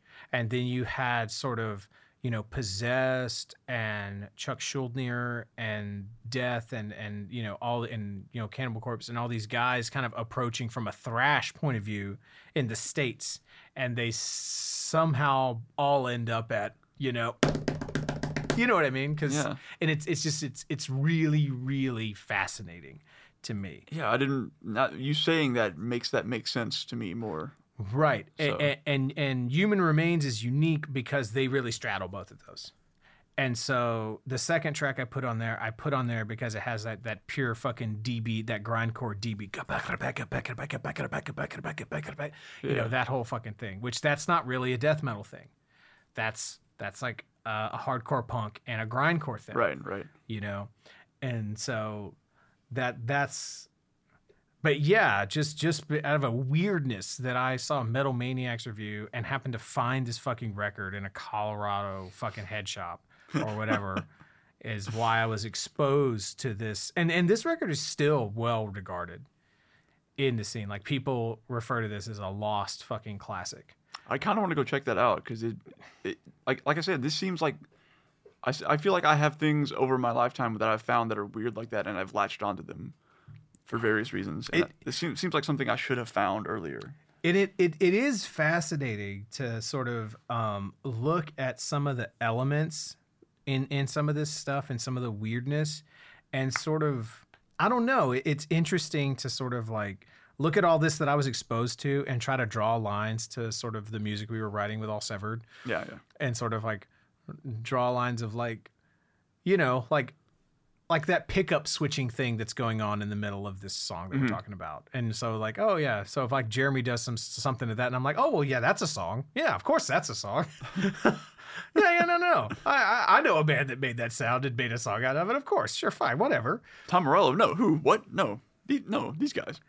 Oh, you hear what I'm saying. Yeah. Don't be a, don't be a dick bag. No, no, no. I mean, that's what you would say at the time. Like, fuck Tom Morello, these guys. Well, and like a, a recurring theme with this is that a lot of these bands you've heard, but a lot of them, the way that you heard them was me trying to show them to you when we were in high school and you being no fuck that. Um, so yeah, probably.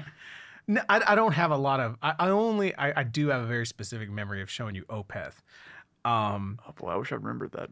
but I really very few of these bands I, I was able to get my friends into, and that almost like I think limited how far down these rabbit holes I went. Sure. But another element that's unique in the human remains that was my first exposure to was the style of vocals.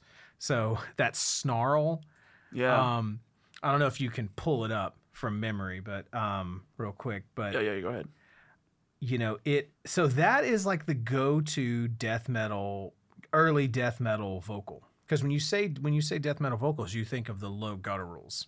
That's like the stereotypical death metal thing. Yes. But early on, that's not what it was. It was that um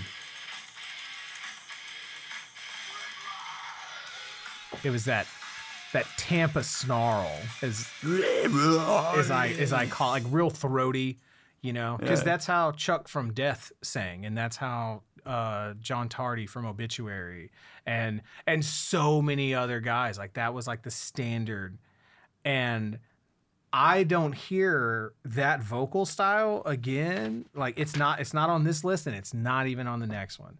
I don't hear that style of vocal until I start to go back and do my homework, really, which is which is yeah, which is interesting.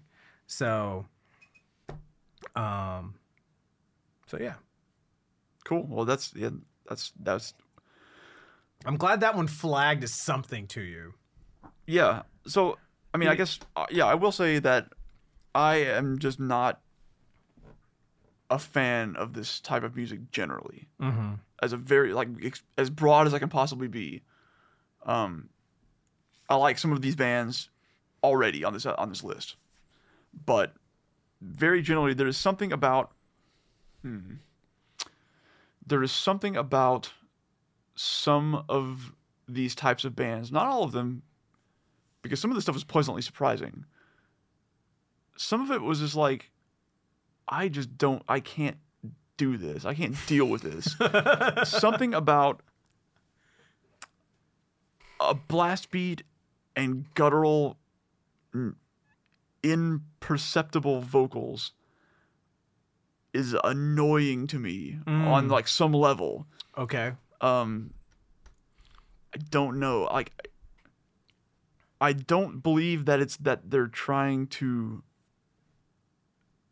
do something that annoys me on purpose. I'm gonna show that Rabel kid. But yeah, or or anyone, but it's just like I I believe that they're doing something that they that they think is a, a good idea. but I don't get it. Is what it boils down to, I so, guess. what is an example of, of a specific one that you're thinking about? Nile on this on this on this list.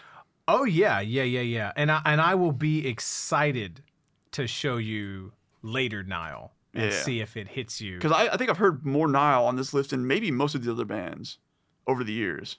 That I think you've showed me. What? Uh, you've you you've let me hear more Nile over the years Okay. than most of these other bands. Oh, okay, okay, okay. I misunderstood what you were saying. I was like, "There's one Nile song on here. What are you fucking like? What are you more Nile than any of the other bands? There's one No, I- fucking Nile I, song." I have heard more Nile than other bands. I see. Yeah, yeah. Um, yeah, yeah, yeah. And I, my, my not Nile is one of my favorite bands now. Certainly was not at the time. Um, and uh, yeah. So so if we skip ahead a little bit and we talk about the Nile song, so it's like Yeah. the opening track on amongst the amongst the catacombs of Nephren-Ka.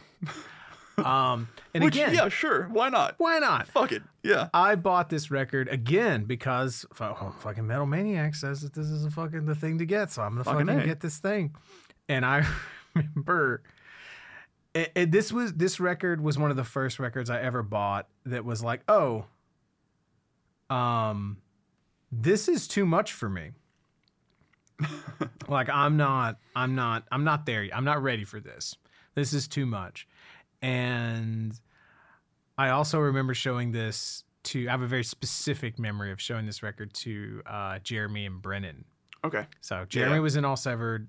Um, Brennan Birch, who was in Mr. Hinkus, and um, also played in like early incarnations of bands and stuff there in Dayton. Mhm. Um, and their reaction, what I remember is like, well, that's a lot,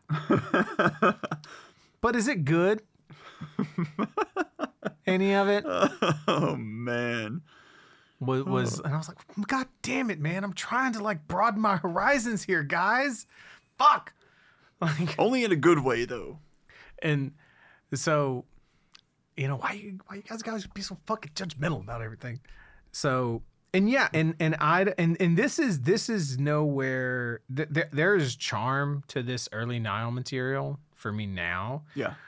when you know the fucking like precise beast of a machine high priest of death metal that they become. But yeah, no, like this if this is all that they ever were, they wouldn't ha- they wouldn't have a career 20 years later. Sure. Um and you know, and it, it took them a few records to like get a drummer that could that could articulate they, they, that, that was the right drummer for the band that was going to stay with them. You know, this is their first drummer, and he's. I mean, he's amazing. He's amazing. You have to be amazing to even attempt to play this fucking music, you know. Yeah. But there's amazing, and that puts you in the top 90%. And then there's George Kollias. And that guy, you know, the difference between the top 90 and the top 99 is, is it's just a long, long, long, long fucking way. you know, It there's a- becomes exponential. there's a yeah, there's a big difference be- between that and, and you know and Derek Roddy and and George Kollias and whatnot. And so by the time you get to Annihilation of the Wicked, oh, that anyway, we'll talk about that later. All right. I'm getting verklempt just thinking about it. Uh, so yeah, yeah, yeah, yeah. Like I, I, I totally get like not not vibing, not vibing with that. Yeah, yeah, yeah. Yeah, like my my notes about it where the mixing is so all over the place here, uh, but the guitars are way shitty and too far forward. Also, what the fuck is he saying? Oh yeah. Oh yeah, like, yeah. None of this is doing anything for me. It's For actually kind of actively bad in a way. I would disagree with that, but that's okay. But again, like just hearing that one song out of the other thing though is like they have they would have like three vocalists, Mm. and so if you just hear one short snippet of it, you know, and you don't hear like the context of the record because the record has like an arc to it. They do like a Mastodon thing where everybody's singing different songs. in a sense Sort of, yeah or yeah. different sections of songs and stuff like that like it it's a little more digestible when you listen to It. think Sure. of that that song as like a really brutal opening scene of a fucking horror movie and so there's just eh, all of it all at once Yeah, you yeah. know what i mean Okay. and so the elements become a little more identifiable as you listen to the rest of the record and then when you come back around it's like oh okay you know? Right. so you can but- see more what they were going for, sort of. or, or you're just able to like identify it all doesn't it doesn't feel like as much of a mess you know? So um so but but that reaction makes it makes sense to have that reaction to just hearing that one track off of that record for Okay, sure. But it's important. I need to include it. Sure. so um so we back up a little bit. How'd that arch enemy track hit you? Uh, I said it's like a Metallica song mated with a Megadeth song. Really Yep, because because I heard Metallica Metallica grooves and and and then some Megadeth riffs in there. i would have never ever Yeah. ever ever ever ever So, something about that song. ever, ever, ever fucking said that. Something about that song hit me just right like that. Okay, so we're gonna talk. We need to talk about like there's three songs that we need to talk about at the same time. So we need to talk about the Arch Enemy song, Beast of Man. The At the Gate song, Okay, Blinded by Fear. and the Carcass song, No Love Lost. I don't know that I made a note about the Carcass song. I didn't make a note about the Carcass song. Um, so all three of those songs are in the subgenre of being melodic death metal. Okay. Okay. So, Okay. which was this whole thing that sort of broke off and, um, you know, mostly, so in, in that carcass record. So if you look, No Love Lost, that came out in 1993. And so it's usually cited as being sort of the proto melodic death death metal album because of the kinds of riffs that, that they play throughout that album. Mhm. You gonna hit it, or you want me to hit it, Yeah. just to kind of refresh your memory? Oh, what happened? I was gonna go forward. Oh, there we Um, go. but like all riffs you can sing, you know. Right. Okay. Yes. you know, all sorts of melodic shit all over that, right? And so the reason we need to talk about Carcass and Arch Enemy at the same time is because the guitarist in Carcass left Carcass to form Arch Enemy. Oh. Okay. and and so there's there's there's a direct sort of connection in the lineage there and so yeah like so but this this arch enemy song is to me just pure fucking That's a great example of just pure fucking melodic death metal um you know you there's Huh. no fucking melodic singing and that's kind of one of the staples of melodic death metal is you don't have you know like it's death metal vocals but all the melody is but but then it's sort of like almost sometimes iron maiden-esque guitars Yeah. with Absolutely. with extreme with death metal drumming underneath Okay.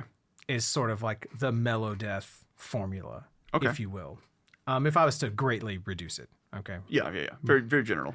Um, and so yeah, I heard this, this Arch Enemy track was like was on the on the ID4, you know, Century Media sampler, and this I think might be the first time I heard a blast beat and knew what it was. Okay. Because this song, if if if if I ever if I'm ever teaching a drum student and they're like, I really want to know how to play metal, this is the song. Because it has all the feels in it. Like you have the like the halftime double bass. You know, you have that. You have the thrash beat.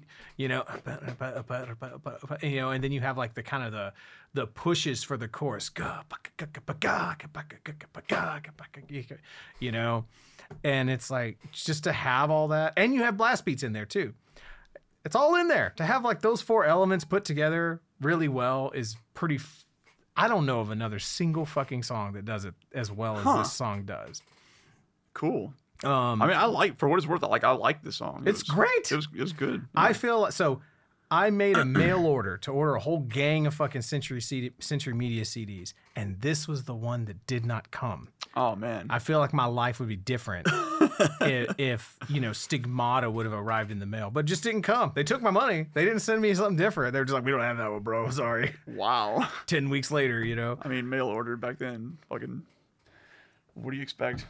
Yeah, like I tore a page out of a magazine, wrote down in the blanks what I wanted, did my own fucking math, Yeah. went to the bank, got a money order for the amount after I calculated the tax myself, put that shit in the envelope and just sent it off and and it will fulfill your order in 8 to 12 weeks. Oof. It's Wow. a different fucking time. Seriously. um where you know like now it's like oh it's gonna take more than two days do i even want will i even want it by then I mean, I got this automatic shipping confirmation in my email seconds after I ordered it, so they know that I ordered it. I know that they know. Whereas here, you, You know for months. just get lost like you know they, they were gonna call you be like hey we we you know we we saw we got your order we'll be shipping it out in the next few days no that wasn't gonna fucking happen No. you just like well, you were gonna get it or you weren't and you're gonna be like fuck just putting it out there in the in the ether, forgetting about it. yeah so i love this fucking arch enemy song um yeah there it is and and uh Do you do you want to hit the at the gates as, while we're here? Yeah, I guess we might as well. Actually, you know what? I'm gonna wait. Okay. I'm gonna wait because there's a lot to say about that one. Okay. So uh, another song that I heard on those um, on the the S on the the sampler CDs was the strapping. It was the first time I heard "Strapping Young Lad." It wasn't this song. The song was "Detox," but Okay. I went and bought that record immediately as soon as fucking possible. And the opening beat. So I'll put the song "All Hail, All Hail the New Flesh," and I really debated as to what strapping young lad song to put on here because they're they're they're in that weird category where it's like this is not death metal, but they're inspired by death metal. And this is the other thing too is that Gene Hoglan played in Death right before he played in uh, Strapping Young Lad, and so On this album. Yes, right before he played on this album. Yeah. He he played, you know, on over um over overactive imagination and symbolic, which are just universally acclaimed death metal records. Um and so this record, but interestingly enough, the band Death doesn't use blast beats. Even though they kind of created the genre of death metal, they don't really use blast beats. So, but that's another story for another time. um so Gene, that was. Really wasn't Gene's bread and butter. Um, he has a story about um doing playing a festival, and he like throws out a blast beat during a, a middle of a song, like just fuck it, like oh here we go, fuck it, yeah yeah yeah Uh-huh. yeah yeah yeah. And, and he was doing it in front of uh, Jeff Walker, who's the singer and bassist in Carcass. Now, Carcass, Carcass's records before this are not melodic death metal. They're they're a big fucking deal, okay? Okay. uh, All right. but let's just say that they, they had that blast beat vocabulary fucking down on their records before this one. I mean, and on this one, there's blast beats on this record too, just not on this song. And uh so Gene's like, "Hey Jeff, look, I'm blasting on this fucking song." They get done, and Jeff's like, "Leave the blasting to us." Damn.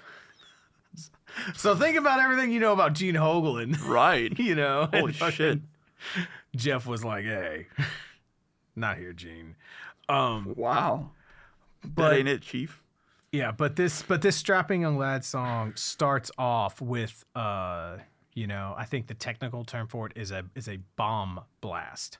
Okay. Because there's all sorts of different names for fucking blast beats. And. Bombastic. Yeah. Yeah. Um, not the not boom the boom boom. Mr. Boombastic. There it Not- is. Not, back to Shaggy. there it is. Um, so like uh, I'm not. If you want to know the difference, go just go search. You know, but like just for your sake, Robert.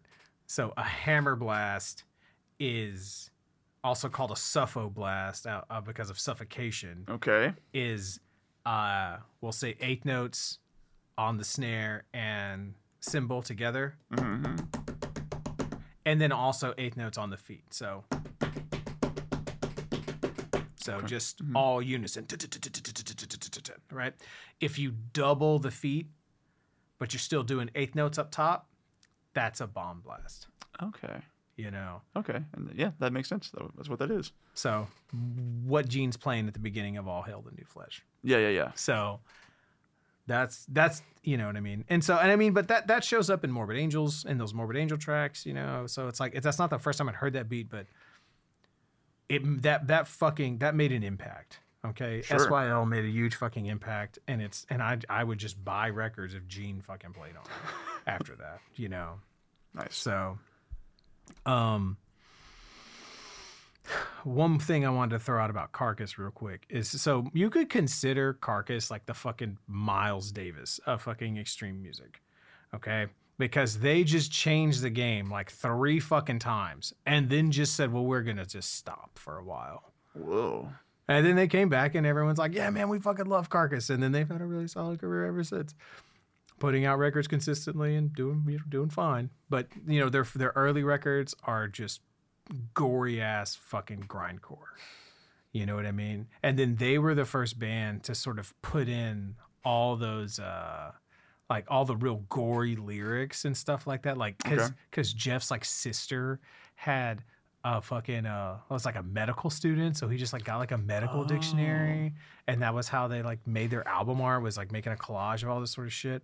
And so Damn. That's so they a like good idea. in like three or four records, they invented,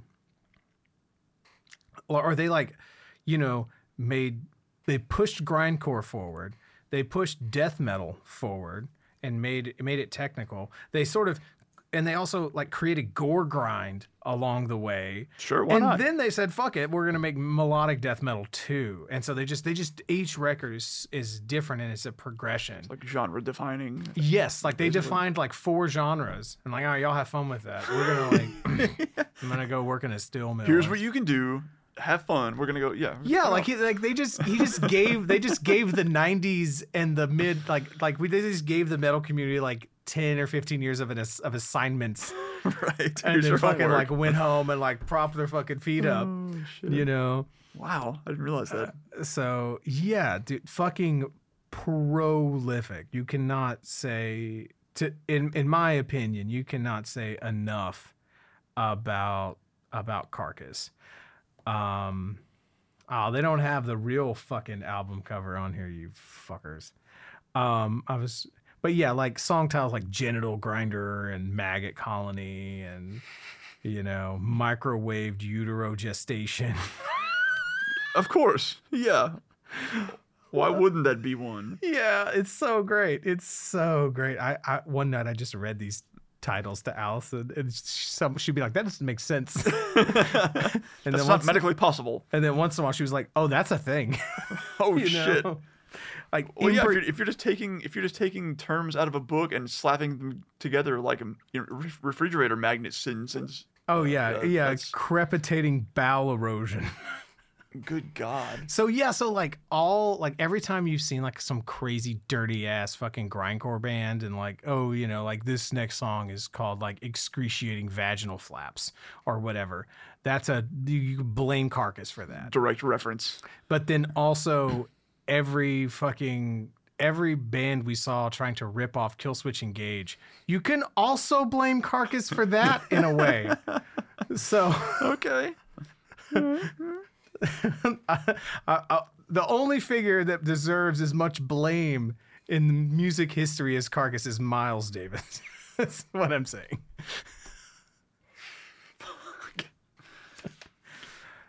you heard it here. Uh, so yeah. Um, how'd that grave song hit you? Uh, I liked it.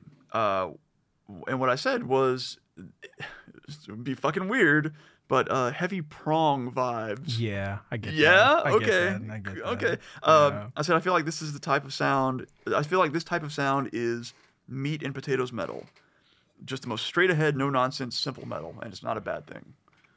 Sure. And their their their stuff, their album before this, you know, it hasn't been until recently that sort of went and explored some of their earlier stuff. And it's a little it's a little more like, oh, well that's that's death metal, right? Um, but this is just a song that I heard.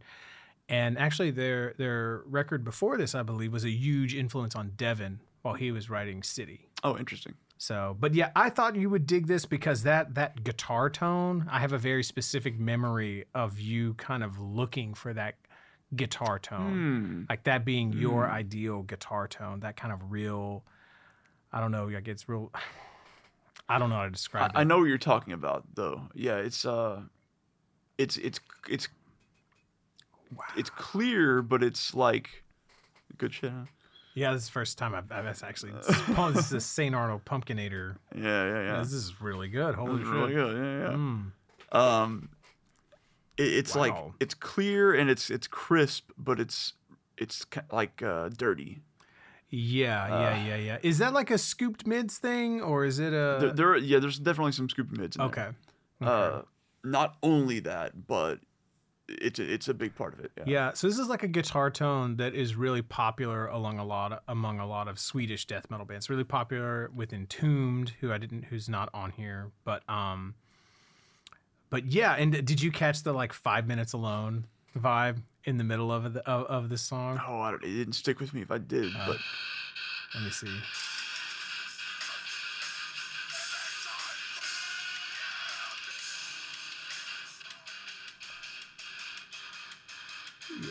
oh yeah, totally, three thousand percent. Yeah. Yeah. Yeah, it's fu- it's sound man. Like I am surprised because like this, I heard it then, and I was like, this is cool, but it didn't really like it didn't really grab me. I that shit holds up to me. That that's you know I'm like that's fucking good. pretty fucking rad. So, Yeah, I'm into it. uh, all right, what did you think about the At the Gates song, the Blinded by Fear?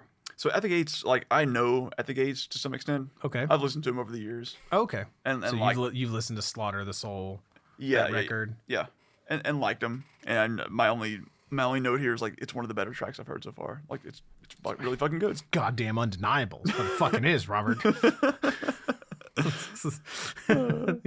Fair, fair. Watch your fucking tone, sir. dare you? I'll put Um, you at the gates.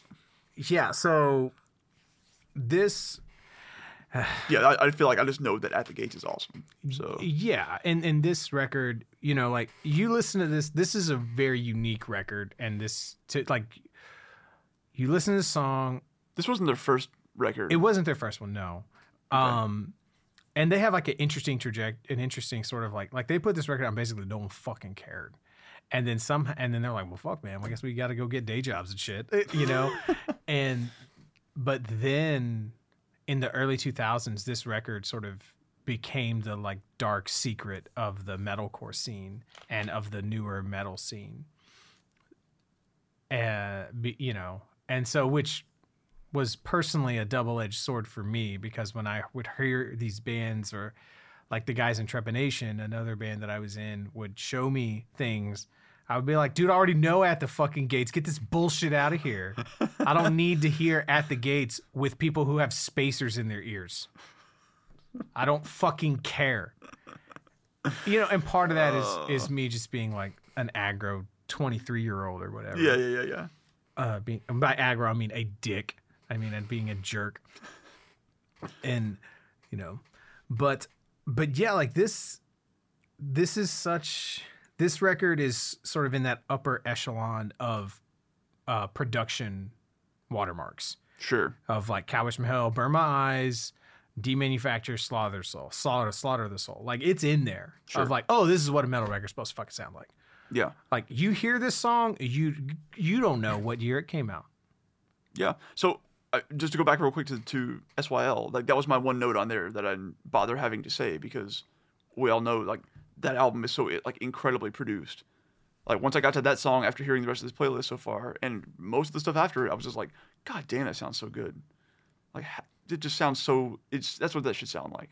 Well, but then also, but but City is City is like its own thing. It is, though. but but it's so good at what it does, regardless of intentionality behind it. Like, God damn, it sounds good. well, but you like it and you already know it. I, that's what I'm saying. That's You why I already didn't bother know it. even saying anything. yeah, but you already know it. since you say that, I'm gonna bring it back to that. Well, another thing too, though, is like that's like firmly in the industrial side of things, and so it was like Sure. it was, you know, like Devin's like re, like resampling Gene's kick drums and replacing shit and all sorts of stuff like that. Like there's parts that Gene wasn't able to play on the day, and Gene was and Devin's like, I know you can play that. I'm just gonna punch it in, you know, sure.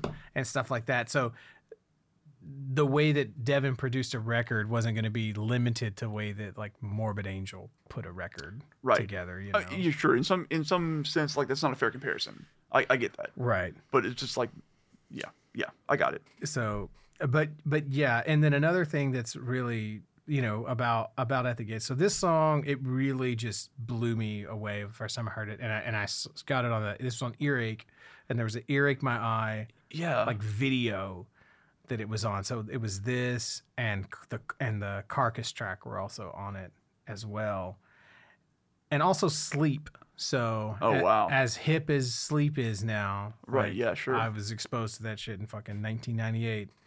uh, I've been what I'm telling you is I've been bored by sleep for 20 some odd years. okay. No, I, I actually I, actually I, thought, I thought you were gonna say you've been woke for for twenty some odd years by sleep. yeah. Oh man, dude, you need to write my jokes. Okay, well, we'll rehearse this a Um, bit more next time. Yeah, yeah, we'll get to that next time. Next time this comes up. Uh, nah, man, I, I, I don't. I have nothing bad to say about the band. Their fan base is uh, irritating, but Sure. I really love the band. Sleep. Uh, but yeah, but so like, what's interesting about the song is it's a hair faster than most thrash metal. I don't know if you picked up on that or not.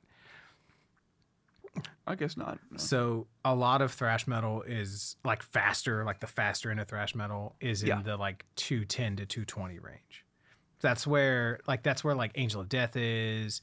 That's where uh or even uh like Machine Head, the I Am Hell. It that Yeah. that that's like in the like 210-ish range. Angel of Death's in like 220-ish. This is like closer to 230. And so that gives it and it's so fucking clean and so it gives it a totally different a totally different thing going on for me. Um and also something i wanted to point out was uh, a little bit of a connection here is that Fredrik Nordström is the, who produced this. And so if you don't know that name and you're a metal fan you need to pause this shit and go just look up that dude's production discography. Okay. Um, because he did like three of the fucking records that are on this list, I think. Um, but yeah, uh, yeah, he did the Arch Enemy track above. Okay, so he produced Stigmata for Arch Enemy. Okay, and then he also produced uh, the Opeth record that uh, was is at the end of this playlist. Yeah. Okay. So and then a whole bunch of Opeth and a whole bunch of Dimmu Borgir and a whole bunch of other fucking shit. So the, that that he's like the dude. He's one of the abs- absolutely you could consider him one of the architects of what the modern metal sound is. So and at the gates was sort of whenever he announced his his arrival, I guess you could say. Um he became quite it might not have been immediately because for whatever reason it just took that like it took people a while to get that record and now it is just universally understood. but it it took a while for people to to you know that didn't come right out of the gate doing well. It was not great at right out of at the gates. Right out the gates. yeah, right out the gates. There it is. God damn it. You're used to staying up late. I'm not. um, so yeah, that's my spiel on at Yeah. the gates. At the gates. Good shit. Um. So we did we did carcass. So cryptopsy. Yeah. I bet, I bet you, I, I bet you loved this. So my notes start out with these fucking vocals. I can't. LOL. Just mumbling all over the place, which they then double in the post bridge question mark. This is one. This is one of the ones where I'm just like, all right, I don't know. I don't know what I'm supposed to do with this anymore. I anticipated that. okay. and and and this is one of the ones that like honestly like going back and listening to it it wasn't it didn't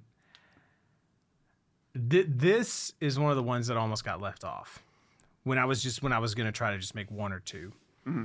Um but it's fucking important because i got this record early on and it was and i would eventually become quite the fan of this subgenre of brutal technical death metal. And this is arguably my first exposure to it one of my first exposures to it. Um, and it's you know, it's understood to be a what, what's what's difficult about these early brutal tech death records, like that that first Nile record and this record, Yeah. is they're very very raw, and like they're not like they're they're speeding up and they're slowing down all the fucking time, like they're not done to a click track, and that if you're if you're familiar with the vocabulary of the genre that adds some charm and to it. But if you're not it just sounds bad. It just sounds like a sloppy fucking mess. Did you catch like the um the, the like the almost mudvayne intro in the middle of it? Oh, maybe. No, maybe not. let me see if i can find it So also, the song is called "Slit Your Guts," which is it's a ballad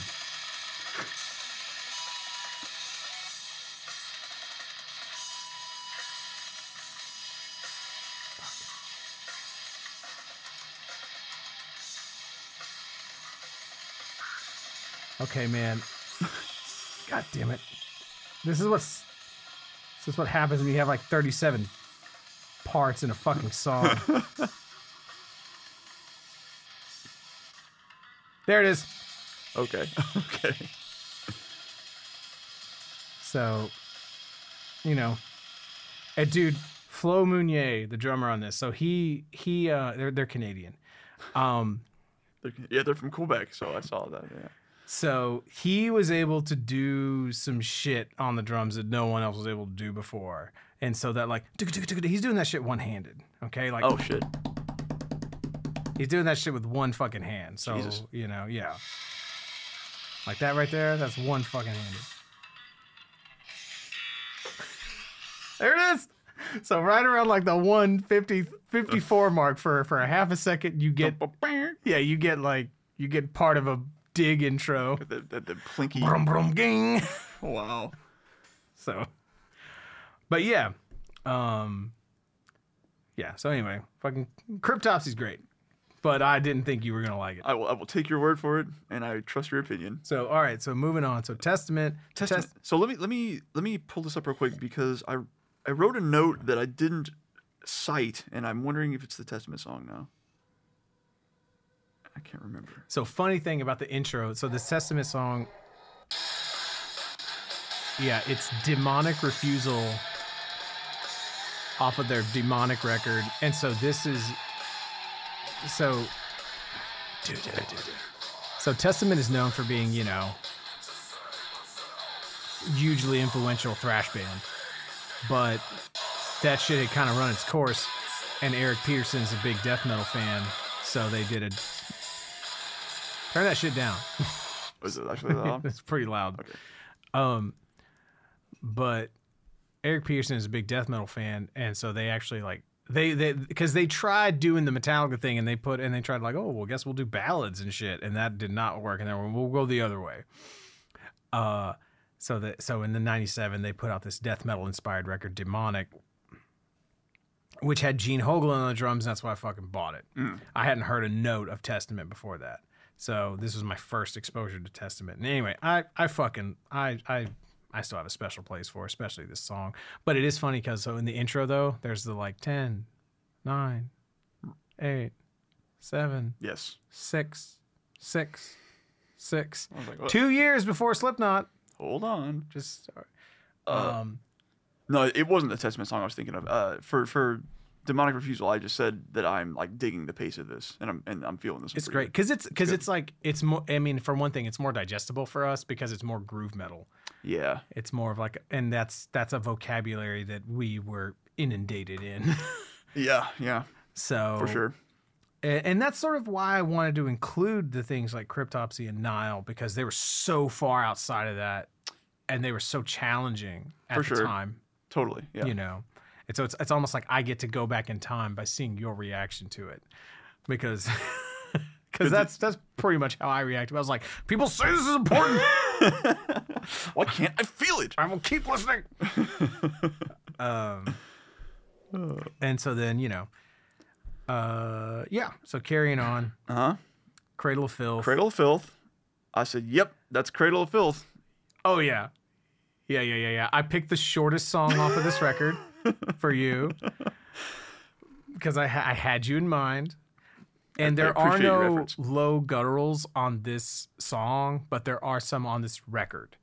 And that might be and so that was and the thing about this Cradle of Filth record is it is sonically atrocious. But the the very triggered nature of the drums made it very easy for me to understand this style of drumming. I could un- I could hear the drums so clearly. Now they don't necessarily sound good Mhm. because it's so triggered and whatnot, but I could hear what Nick Barker was playing. I could actually hear Right. it. And it was one of my first sort of ways to understand this vocabulary of this genre. And that's why this record, um, the record I'm talking about is Cruelty and the Beast, is so important to me. Because I was already into all sorts of other stuff, but I couldn't tell what the fucking drummer was doing because my ears weren't refined enough. I wasn't familiar, and I, and I and I wasn't able to see these guys playing this stuff aside from a few Yeah. random music video clips on VHS's mail ordered, you know. Right. Um, but this one, this record really changed all that for me, and so it's really special to me. And and yeah, I know it's not fucking death metal. Don't fucking tell me the Cradle of Filth is a fucking death metal. No one wants to claim those guys. The black black metal doesn't want to claim them. Death metal, like they're and and mm. because they really they just sound like Cradle of Filth. That's all they sound like. That's it. Good on them. I mean, hey, if nothing else, they have their own unique sound. They really do a gothic oh. extreme terror metal, whatever you want to call it, and their their whole thing. It's great, cool, man. N- n- n- I got I got nothing negative to say about them, but you know, I don't know if people really understand what that the that for a while there the gold fucking standard in extreme metal drumming was Nick Barker because he played on this. He's on the he's the drummer on the lockup song down below. He played on a lot of Brujeria, Okay. and he was also the Dimmu Borgir drummer for their you know on their ascent. So he he raised the fucking bar. You can't you can't say enough about one what a fucking badass of a drummer Nick Barker is and and just sort of how he elevated the fucking game so to speak. So Damn. so yeah. And so because of this, because of seeing, you know, oh, who the fuck is this guy on the drums? You know, because I already had the first Cradle of Filth record for whatever random reason, and I got this. I was like, oh, I like that first one kind of, and the drumming just blew me away. And so then I would buy the lockup record below, which has Shane Embury from Napalm Death on it and Jesse Pintado from Terrorizer on it. and so Okay. it you know, it became a no. So I I arrived at Napalm Death and Terrorizer and Grindcore via Cradle of Filth Wow. because of Nick Barker. Okay. So, and so yeah, I can understand the importance. Yeah. huge, huge, Totally. huge. And it's funny they've since like remastered and like remixed this record, and it sonically sounds a lot fucking better. And I don't want I don't want to hear a note of it. Is that because like this is what you know? Yes. Okay, yeah, Yeah. yeah. Yeah. yeah. No, it's it's it's objectively better. don't get me wrong, but but it's it's it doesn't it doesn't hit that nostalgia. Sure. It doesn't it doesn't flick my nostal- my nostalgia bean. That's a that's a that's a it's a good bean to flick. yeah. So m- moving along. Uh, so what's let me see what's next on the actual playlist because there were like I said there were a couple things I didn't make notes for, but yes, Emperor is next. Uh, curse you all men. Uh, so I said this is maybe my favorite track that is the most death metal on here so far. Uh, I feel like this is the quintessential song on this list. It has everything. That's that's the emperor way. Cool. Yeah. Everything. Th- this was awesome. Yeah. Oh, dude, I'm so fucking glad. I yes. I I've been waiting like 30 goddamn years for you to like an emperor song. Yeah, I'm sure. I'm sure there's been others that I don't remember, lost to the sands of time. Um yeah, and so lots of people will fucking say like blah blah blah blah blah fuck you wise emperor on a death metal list. Well, see, that's what it took. It took you putting Emperor on a fucking list with some of this other stuff on here, where I'm like, you know, I'm not gonna like this, but you put Emperor in there, like, oh, it's like a breath of fresh air. I get it, right? So, so like we did. So, I've already tried to do this whole like starting a podcast thing before, and one of the episodes that we did was talking explicitly. Uh, an episode that has been recorded but will never be released because it was recorded like a year and a half ago. Right. But I'd already exposed you to Emperor via like my. I wanted to. I talked just about the Century Media stuff. Yeah, yeah, yeah. but I didn't pl- I didn't expose you to this Emperor song because the songs I was playing for you were the ones off of uh, anthems. So I don't know if you I don't remember specifically. I I, I- got you, fam. Yeah. Um. So, oh, that's the wrong list. There it is. So it was the very, you know, wall of sound. You know, it's very different than the production. You know, Yeah. vaguely remember now. Yeah. Uh oh. Ye Entrancemperium. And so, but on their would have been their third full length, Nine Equilibrium and 99. So in Anthems to the Welkin, 97. That was the first time I heard Emperor, and it was life changing for me, blah, blah, blah, blah. But I didn't put any songs from Anthems on here because that doesn't feel like death metal to me.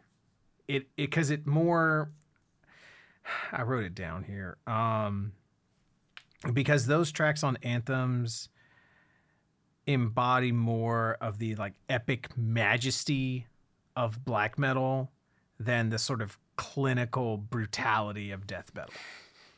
Okay. Yeah.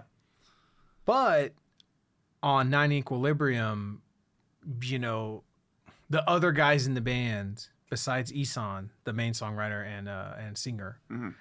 they were getting in, you know, you know, Samoth and and Term, Term, Trim, Trim. I don't know the house. Trym Torson, the drummer. I, I he's like my favorite, one of my favorite fucking drummers, man. I, um, Trim torso. yeah, and uh I always forget if could the Y or the or the R comes first, but I think it might be Tyrm. T Y R M, I think is how you spell his first name. T Y R M. Tyrm. Tyrm. Uh anyway, they were getting into death metal, and that was what eventually was I think caused the schism with Emperor when they split up, and then those guys went and did a band called Zyklon, which was more death metal-ish. Anyway, this song curse you oh, all men nine equal the album nine equilibrium it has a lot more death metal elements and a lot more of the kind of like the, it's a lot more precise like the production is a lot different. It's it's like no man you're gonna hear all this fucking you're gonna hear all this notes. Like it's less about the wall of sound you know? But then the riffs and everything on top of it like the melodies and stuff and all the layers like that's pure fucking Ihsahn, that kind of symphonic black metal art art black metal thing that that that Emperor does that really only Emperor does to the level that they do. No one else makes music that fucking dense that is that fucking good. Yeah, I I like this uh, unequivocally. Yeah. I'm I'm Cool. I am so glad.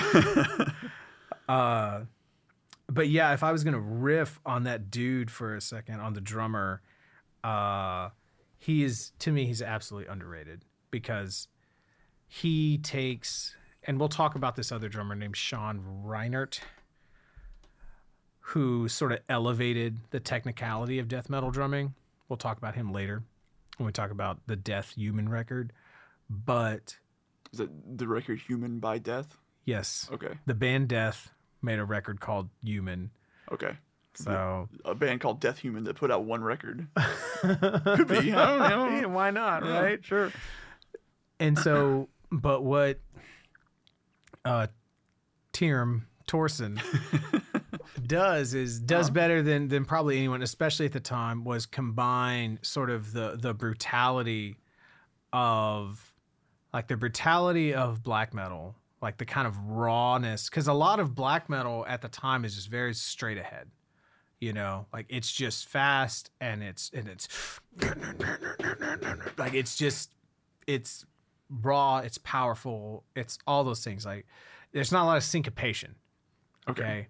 Um, I don't, I'm not going to say that it's not technical because to be able to play that music requires technique, you know. Sure. But the the phrasing is very kind of square, I got you.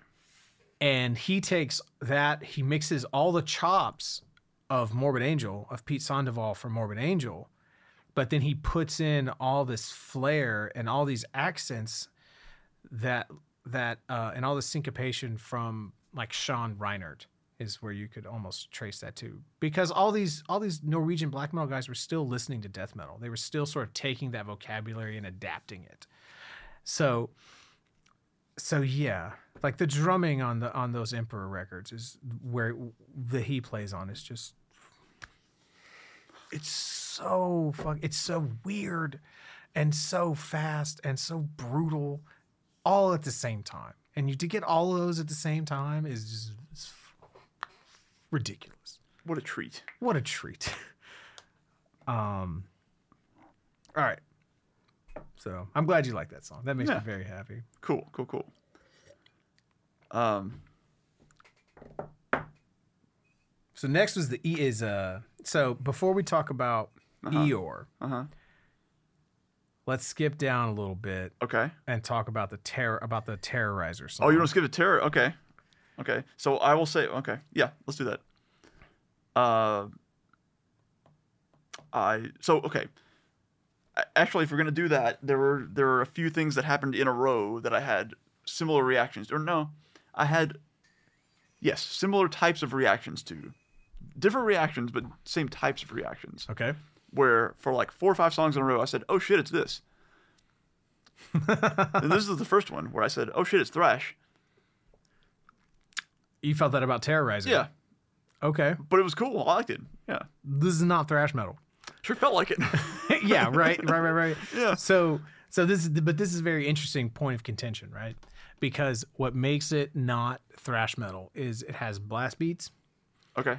and that also the kind of the riffing, right? The riffing is much more of that kind of D beat punk rock kind of thing. Hmm.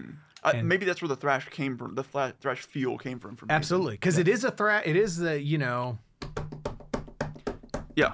Right? Yeah. But the but what the guitar is doing is very different than what you would have in like a Slayer song, Sure. you know, or a Metallica song or a Megadeth song. Yeah. It's much more like sort of just power chordy gun gun gun gun gun gun gun gun gun gun gun gun gun gun gun gun. It's much more that kind of thing. Mm-hmm. And so the reason so this this Terrorizer record is understood. So this is this was released in 1989. Okay, Yeah. and it was written before then, but they just didn't get around to releasing and recording it, releasing it to them for whatever reason. The guy on the drums here is Pete Sandoval, who would then join Morbid Angel. Yeah, okay. This is understood to be like the first blast beats that are that have tempo. okay. Okay. I, I know what you mean by that. Yeah. So he he was like, oh well, these are sixteenth notes. You know, one E and a two E and a three E and a four E and a one E and a two. You know, Right. It isn't just like an unleashed, like, do what you can with this. right? It isn't just making art noise now. Yeah. Right, right, right. which the early Napalm Death is kind of like that. Mm. And so, so yeah. But the reason I wanted to mention this one is that if you if you listen to this Terrorizer song, it's very clear to me that Eeyore is a f- and if you listen to this Terrorizer song, you're like, oh, that's what grindcore is. You know, because that Okay. th- t- this Terrorizer album, World Downfall, is understood to be like the grindcore record, right? Or like the technical grindcore record, like Okay. like things that live in like right in between death metal and grindcore. Terrorizer World Downfall is the the penultimate record for that. Okay, um, because you have like because it's it's it's it's it's technically it's not there's none of it that's just noise, right? But it's aggressive, it's fast, but it's not super technical. It's not like let me show you my crazy fucking guitar riffs and let me show you all my like harmonies or let me Right. and it's not even crazy song structures either. Yeah. So Okay. that's what makes it more grindcore, I guess. But you, but if you have that as a reference, then it's very clear. It is to me, it is inarguable that Eeyore by Slipknot is a fucking grindcore song. I, ca- I can see that in that light. I obviously I listen to them in different order. I've, I've I know Eeyore, like yeah. yeah, So, uh, but yeah, thinking about it like that, I can I can see that. That's interesting. and and so, you know, now Eeyore was a bonus track Yeah, on the self-titled album. It was like after a lot of silence and shit. Too, Yeah, like a, because that that's a thing they did in the '90s. Yeah, is a would- hidden bonus track. Right. And then I think there was like audio footage of them like watching the like gross porno and throwing up or some shit like that. Uh, You know, and then they and then they had Eeyore at Yeah. the end of it. I actually I actually have like some weird memory of CJ Menard, you know, coming up to me and saying I don't I don't remember what he said, but he mentioned something to the effect of like, yeah, I thought I thought Slipknot was for like a bunch of posers, but then I I, I heard that grind song that they did. nice. Like he like he was really conflicted about it. like he wanted to hate on them more, but he was like, that's a it's like that's a fucking oh no. They've scrambled my brain because like if if a if someone's playing grindcore, they can't be a poser. Ah. uh, Oh, teens. yeah, yeah. So, uh, and I also I wanted to put that Slipknot track on here because man, there's a big connection. Like Slipknot was a definitely influenced by grindcore and definitely influenced by death metal, and fuck you if you don't if you want to object to Slipknot being on a fucking death metal list. I don't whatever. Um, Eh. so and again, this is mu- this is like a a personal list, and so being exposed to a song like Eeyore, even though it was a bonus track, even though whatever, it was like okay, well, da da da da, and so that had to sort of set a stage for a few years later when I would hear Terrorizer, and I'd be like, oh yeah, I'm down with this, you know, Yeah. that kind of thing. So I don't know. I, I remember on that first Slipknot album, like that song being like a big fucking deal. I remember that being like a big part of that album for me. interesting. Like, it, because that was an album where like the first what like six, seven, eight songs on that album. So I also, had the version of the album that had the songs that they took off. What the fuck was it? Purity. Purity. Um, I had the like the earlier version of that or whatever. I think. Yeah, so that was the first version. That was the first pressing that had had Frail Limb Nursery as like an intro track, and then yeah, Purity, that is what and then that got pulled because of some lawsuit bullshit or something like that, and they put uh, that song "Me Inside" there in place of it, which I also fucking love. That Yeah. song is fucking incredible, and and then so yeah, I I have bought that record four times. So I bought it the first time, and then I bought it to get me inside, um, and then I, and then I got it a third time to get get this, Mhm. And then I got it, it. a, a fourth time for like the ten year where they had the DVD with the documentary and shit on it or whatever, Okay, yeah, right, yeah, yeah. uh, something, some something, something like that. But but, that that album does almost have a first half and a second half. That's where I was going with this. Yeah, Yeah. was like it, I I remember really really being so fucking into the first like eight or nine songs on that album. Well, because you you have you have a you know wait was it it was a, it's sick, eyeless, wait and bleed, surfacing, spit it out, tattered and torn, Yeah, prosthetics, purity, Yeah. me and slash me inside or whatever. And then it's what no life or, oh, or and and then you have like that real charming like third movement of the record, right. you know. And so I remember vividly like that album being a case of like I'm gonna put the album on and just listen to the whole thing. I'm gonna get bored at a certain point to a certain extent. No kind of live. like you're like around in there, fine. Yeah, but then it's gonna eventually get to that last song again, and I'm gonna be like, oh yeah, okay, this made it How- up for it. Oh man, how fucking interesting! Because I I love everything on that record, all for different reasons. Yeah, I did, I did not like it necessarily. It was just if I'm gonna put on that Slipknot album and hear the first part of that album, the second part of that album doesn't live up to it for me. It to to me, it's just different. Okay. To me, it's just different because I love Liberate and No Life and Deluded and Only One. I love those fucking. I songs. remember all those songs for sure. I, yeah. I I I I love those songs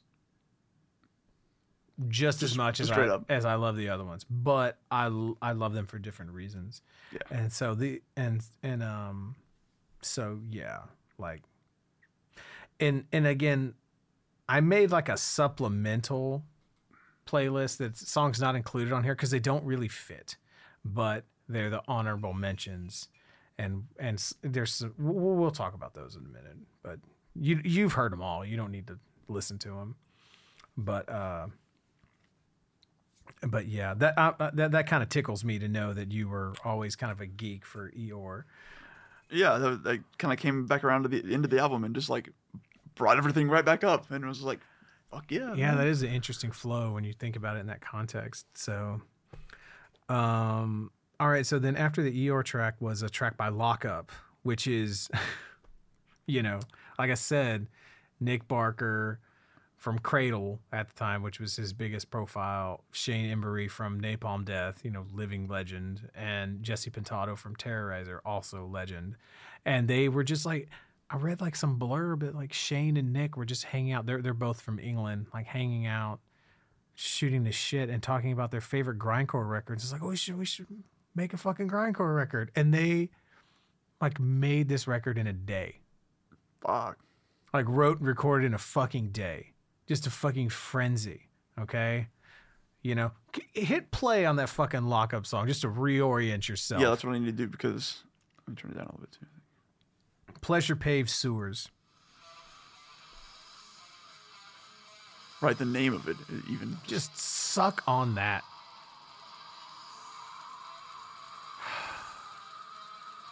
It's so fucking good. Just two minutes of fuck your ass.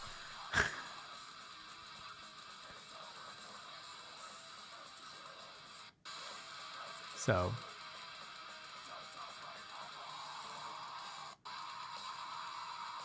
Nice little halftime thing in there. Yeah. It's just great. yeah. There's not really a lot to say about it other than like that's cool. Yeah, I didn't, I didn't have any notes on that one. It was just like, yep, that's Yep. that's a song that probably should be on this list. Uh huh. Uh huh. and again, it's just it's it's I I didn't know who Shane was. I didn't, you know what I mean? I didn't know who these people were. I was like, but I knew who Nick Barker was because he was on Cradle Filth, and I like that click clack drumming. So, so give me this fucking lockup record. I'll take it, you know. And uh, then I put a few Brujeria tracks on here. And again, this is these tracks on here are like firmly in like the groove metal. Yeah, yeah, yeah. But their imagery and if you read the translations of the lyrics like what they're singing about is very much derivative of grindcore and and that kind of thing and even and and the second song uh laboratorio cristalitos has has like some grindy shit in it you know Yeah. but uh but yeah i just bought this record because it's like oh well this is dino's band Right. I'll yeah. buy it. And and this, I don't know how, how how did this hit you? I don't have you idea. Had you ever listened to this record before? I don't know. I don't remember if I've listened to this record. I listened to some Brujeria at some point in my life, Okay. uh, but this sounded like generally what I remembered. Like, Yeah. Kind of just like that. yeah. Dude, what is it? Petiti Pititis Te Invoco. God damn, this song is so good. I I, I just kept listening to it. I, I, I was like, what? What? Because at first I was like gonna put like, you know, Brua Hismo, you know, Satan Ismo, Brua Ismo. You know, I was gonna put that one, and then, and then uh, for whatever reason, man, I heard this one and I was like, oh no, you know, this is the fucking, this is the one, man. This is what needs to be on there. Yeah, go look up the translation of the lyrics for this. Okay. I did not. because it is a fucking it is a thing. I did not do that. So It yeah. is a fucking thing. But the phrasing, man, these hooks are so fucking catchy on here. The vocal phrasing is so good. Anyway, but again, you know who else plays in fucking Brujeria? Now I don't know who plays on which track. Okay, this is Right. fucking mess, right? You know who else plays in this fucking band? Jesse Pintado from Terrorizer, Shane Embury from Napalm Death, Nick Barker from fucking Lockup, the goddamn bassist from Faith No More. Wow. The fuck. Like it's just a fucking mess, you know. And and Raymond and Raymond Herrera from Fear Factory No. also also plays. Damn. I knew it was a lot of different people. I just didn't realize. Wow. Holy shit. Right, and they all go by like names like Hongo, Right. and so you don't know who the fuck anyone is. Did, did they dress like luchadors? Is that what it? Is Uh, that bandanas, I know they would do that. Okay, that. it was more like me- it was like gangsters. like that. yeah, Okay. yeah, yeah, yeah. Like we'll cut your head off and shit. Yeah, Right, that yeah, kind yeah. of stuff. Okay. Um, and then uh, you know, I put another I put another Morbid Angel track on here because I got it. You know, it was important. Um, this is a long, drony ass fucking track, but if you Yeah. like that Morbid Angel sound, then Yeah. it's more of that sound. I didn't, I didn't make any notes because it was like this is Morbid And you're Angel. like, okay, this is more of that thing from earlier. and and so th- this kind of like takes us from like 98 to 2000 for me. Mhm. And then I don't really know what happened in those in between those years or whatever. Um but at some point I fucking signed up for eMusic right, right, right. and I just went on the I just went on a fucking download spree and I would download records while I would you know like okay well let me put all this in the queue to download Was eMusic like torrenting or was it, It like was- it was like- mp3.com sort of thing? eMusic was like torrenting but you would just pay like ten dollars a month for it Okay. but you know but right. so there was I got exposed to so much stuff through there like that was when I got into like Dead Kennedys. That's when I got into Henry Rollins and like Jello Oh, wow. Biafra and Noam Chomsky and all sorts of shit was through fucking e music. Wow. But but yeah, so I'd set up the download queue and then I'd like go to class and like come back like six hours later and I was like, oh cool, that album's done. Yeah, yeah, right, right. you know. Um and so while during that rabbit hole, some of the things I I mean, I, I found a lot of shit, but some of the things that I remember that are very crucial to the whole death metal grindcore story or whatever was that's when I came across that Terrorizer record. And I I didn't even know like I was like, oh, this is fucking cool. I didn't even know that was Pete Sandoval on the drums. I didn't even know there was a connection between him and a band I was already in. I mean, I was I was already into right, right, right. um, and the, and then the Napalm Death stuff. Yeah. And so Napalm Death is interesting because there's this. They're really, you know, like they're the forefathers of grindcore, like they're the Black Sabbath of grindcore, Yeah. you know, and they um you can hear in their blast beats that it is more of that like make an art noise now make a ferocious art noise Yeah, yeah, yeah. And so i'm not trying to take anything away from mick harris but like that's that's kind of what it was initially you know and so but they're they're the thing that's different about napalm death they're like the early grind like as you'll see as this stuff progresses that like grindcore has a little bit more of a quote unquote art element Mhm. to it than death metal does you know? Like even like that the, the intro song like the evolved as one the like the weak minds where all of a sudden there's a note where he hits a note you ain't hearing that shit in fucking death metal. Right. you know what i mean? God. stuff like that so. Uh, but yeah so so i i really hear the, these these kind of as one. So how did how did any of that that early early stuff hit you? So these came through as it, Scum was the first one on the list, yeah and then Evolved as one, and then it's a it's a man's world, uh-huh which I might be a reference to the james brown song okay. Like, should there be an apostrophe in there, or is it like a is that like an uh, abbreviation for something? i don't know robert Okay. These are questions I need to have answers. Uh, but this was like so right after the Terrorizer. So Terrorizer is where I started my like e- every song past this point, but until Opeth hit me with like a new uh, like interesting thing, where I was like, oh shit, it's this. Oh shit, it's this. Oh shit, it's this. Mm-hmm. So for Terrorizer, I said, oh shit, it's thrash. For Scum, I said, oh shit, it's hardcore. yeah And I was like, "Uh, pretty fucking cool right all right, it's hardcore. Um, and then I'll just read the, the next. So for Evolved as one, I said, oh shit, it's Rollins slash spoken word, yeah yeah yeah yeah yeah yeah but also a DMV attendant where he's yelling, "Are you next in line?" Yeah, yeah, yeah. what? Uh, so that was fun. and then it's a man's world, and my my note here is he goes from the least possible opening of his mouth to the most possible opening of his mouth. because he goes and then from that oh what a funny fucking description wow that's that's quite the gamut you're running there dude So what's interesting to me is that the vocalist on the second Napalm Death record, uh, from Enslavement to Obliteration, is different than the vocalist on the first one. So vocalist on the second one is Lee Dorrian, who would later go on to form Cathedral, which is one of the quintessential modern doom bands. so, like, just doing like sort of Sabbath tribute almost kind of stuff. okay You know, like he went from that to like I am really tired of doing this, guys. You know, doing songs about Hopkins, Witchfinder General, and shit. oh, Hopkins, a witch, find a general. Like doing that kind of shit. So shit oh man it's great. But You- I enjoyed the all the Napalm Death songs, like, Dude, just for I- different reasons. They were totally different from each other too. those cool. first two Napalm Death records are really fucking worth a listen.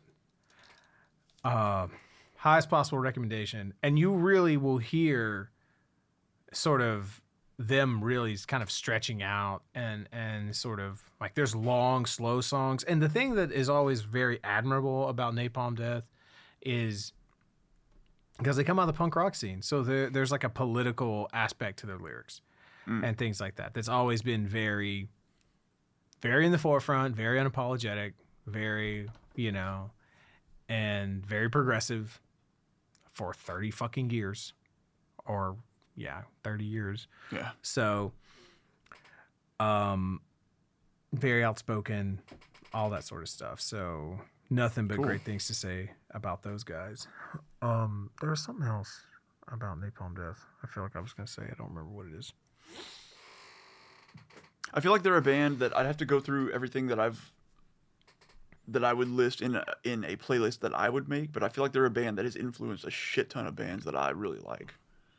they're kind of a weird band because they're they're almost like they're extremely influential on the front end but then since they sort of their style sort of changed and they sort of became uh just just kind of like a metal band Yeah, they almost because they didn't ever like break up and go away they almost lost some of their fucking cred. Sure. uh, Yeah, I can see that. Like if they would have just skipped the 90s, like if they would have just made it to like 91 and been like, fuck you guys, we're fucking done.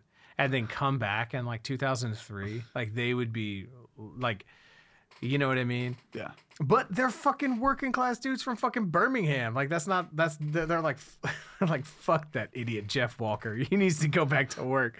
Fuck Carcass. you know how dare you put down your fucking axe? Like, um, I don't know. I'm talking shit. I don't. I don't. I don't know. Um, but but they're pretty interesting because I I think that because they kept going.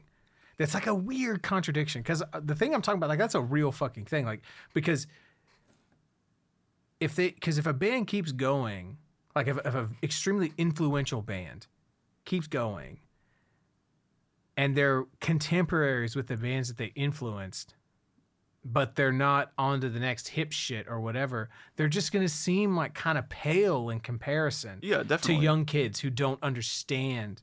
Because that's how Napalm Death hit me when I saw them next to At the Gates. You know, on on the same earache my eye video, Right. right?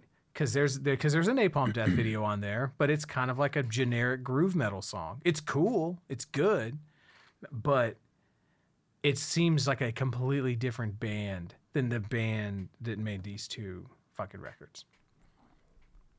Yeah, or or even like it, not even not even if the band doesn't like evolve necessarily, but like if they if they aren't just putting out the same level of stuff that makes them feel influential still. Right. Like if you're because I don't want to say like you're just phoning it in or something like that, not because that's probably not the case, but right. you know, if you're not if you're not evoking that level of Right, right, right, right. Well, I You mean, it, I don't know. I really think the closest analog to them, it really kind of is Sabbath, because, you know, Sabbath's first three records are incredibly influ- influential. You know, Yeah. I mean, you know, you talk to me, I'm, I'm going to talk about like the whole, you know, up through sabotage. I'm like, those are fucking all incredible right. the first six, but um, but everyone is going to talk about those first three Sure. for sure. And but then you get like, man, I could spend a lot of fucking time talking about Sabbath. But what I'm trying to say is that you get into the 80s and a lot of the stuff that was coming out under the Sabbath name, it just felt like it's like, oh, are y'all trying to just be like a fucking 80s rock band? Yeah, it was Dio at that point. So You know, even after Dio, because Oh, yeah, okay. shit gets fucking weird, dude. okay, there, yeah, there, there are aspects to the Sabbath lore that I am not privy to. You would not fucking believe it. You will not believe it when I fucking whenever I, I break this shit down in the future. Richard's Believe It or Not Sabbath edition. it's insane. but Good. but yeah, but like you know, like when you when whenever Sabbath isn't doing the sort of gritty proto doom metal thing, Yeah. bluesy doom metal thing, and they're doing what feels like it's like, dude, you're just kind of like Motley Crue without the teeth. You know, it it makes them it, it it it tarnishes their legacy in a sense. You know, Yeah, yeah, diminishes the brand, if you will. yeah. I mean, because now there's a Black Sabbath quote unquote album that is just this. Right. That's just- you yeah. know. So Yeah. should have just you know been Tony and the Iommis. There you go. Now we're good. Now we're talking. So well, I'm I'm really glad that you dug the Napalm Death stuff. Yeah. So Like I say, I feel like that's that's fed into like I can't think of everything offhand that I've every person that I've seen say over the years who has been influenced by Napalm Death, I feel like Mastodon probably.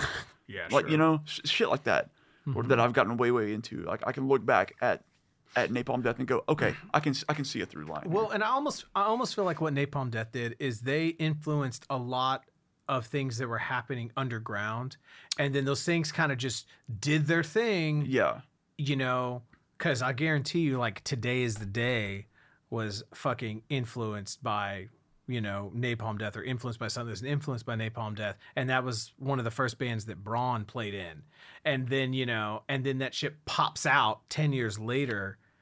And it's mainstream, and it's Mastodon, and it's Right. Neurosis, and it's Neurosis is another- yeah. whatever totally you know but that but it definitely has its roots I, I think you can. I don't think it's a stretch at all to say it has these roots in Napalm Death, sort of saying that you know, you like being extreme can sound this way too. Right. You know, and they would do things like have really short songs. You know, like there's footage of them playing on a show, and it's like we're gonna play this next song. It's called "You Suffer," and it's like one, two, three, four. so there's like this performance oh. art aspect of it, Right. You know that like that is just very different than the what you imagine, like early death metal than what you imagine like that Cannibal Corpse clip, like taking yourself very seriously, like we're the hardest mother, you know, like we're, you know, I come blood and you know, or, Yeah. or whatever, or or like, you know, you it's, it's like talking about how how they would have a note that they sang, or you know, whatever. Like they could be. It's not that they were trying. Well, I guess maybe they were trying to say something at some point, but like they they would put out more of a like uh more of a vibe, I guess, in a way. Yeah, yeah, yeah. It, it's it's what happens whenever you're trying to go as extreme as sonically possible, but you don't also listen to Judas Priest.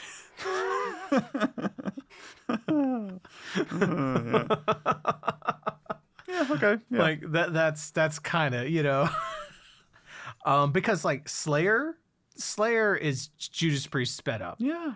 That's that's it. Like just it's like all right, so like take all those notes of that Judas Priest note and put notes in between all of those. Yeah. And The, that's and that's Slayer. the fucking Angel of Death scream is is his his five second tribute to Painkiller, and that's it. Painkiller came out after Angel of Death, though. God, did it? Fuck yeah, it did. Dude, Painkiller didn't come out till like 1990. Oh God, you're pro- you're right. I think 90. Oh, you're probably right. Oh, I- dude. I, fuck me. Okay. Yeah, you know I'm right. But the, but let's not talk about like that. Like that was the first high note that Halford No, ever hit. No. No, no, no, not at all. That was just the one that was known for being all high notes. yeah, That's all. That fucking song. I think they like close with that song. No, fucking because how still sings that shit. Dude. that's insane. Halford, insane. Man. Do whatever he fucking wants is what Halford can do. Sure. Yeah. Totally. Um, and then uh, yeah, and then the last one was uh, so another another thing that I found in that e music tirade was uh, Interesting. was some Opeth. Okay. And so I, I again I I- don't know if this I don't think this was the Opeth song that I found you know or whatever but it was the shortest one. it's like it's the shortest song off of like their first mm. like their first six albums or something. so I was like this is it, it's it's before Blackwater Park. Right. So I you know and it's a great song. It's an incredible song. it is. And so Yeah. I I wanted I so that's the one I decided to throw on here. My only note about this was, oh shit, it's a great riff. Naturally. Opeth oh, is a great fucking band. So this ties back into the Foo Fighters thing from earlier, where it's like they're they're just good. I know that they're good. Right. I don't necessarily feel the need to listen to Opeth a lot, but every time I do, I'm like, that's fucking great. It is it is startling to me that Opeth has been doing Opeth shit as long as they have. Y'all want some of that Opeth shit over there? Because you want to think that li- like when you hear Opeth in their, you know, in what was known as their, not the, I don't want to say their final form, but like their definitive form, around like Blackwater Park. Right. Okay, which that record came out in 2000 fucking one, but we didn't. People didn't really get hip to it for like a few years. Yeah.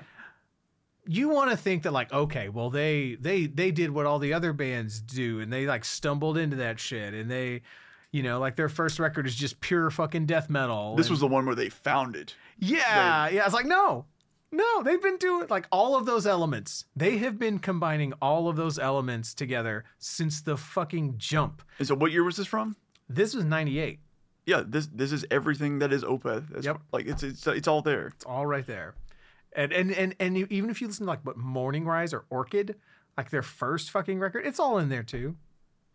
Yeah. And it's just like, God damn it, guys. Yeah. Jesus fuck. Oh, yeah. It's it's startling to me. Fucking great. Um so yeah, so that that, that kind of concludes the main playlist, and and I have to say it was real. I had so much fun making this playlist. Nice. it was so nice to make a playlist from a place of joy.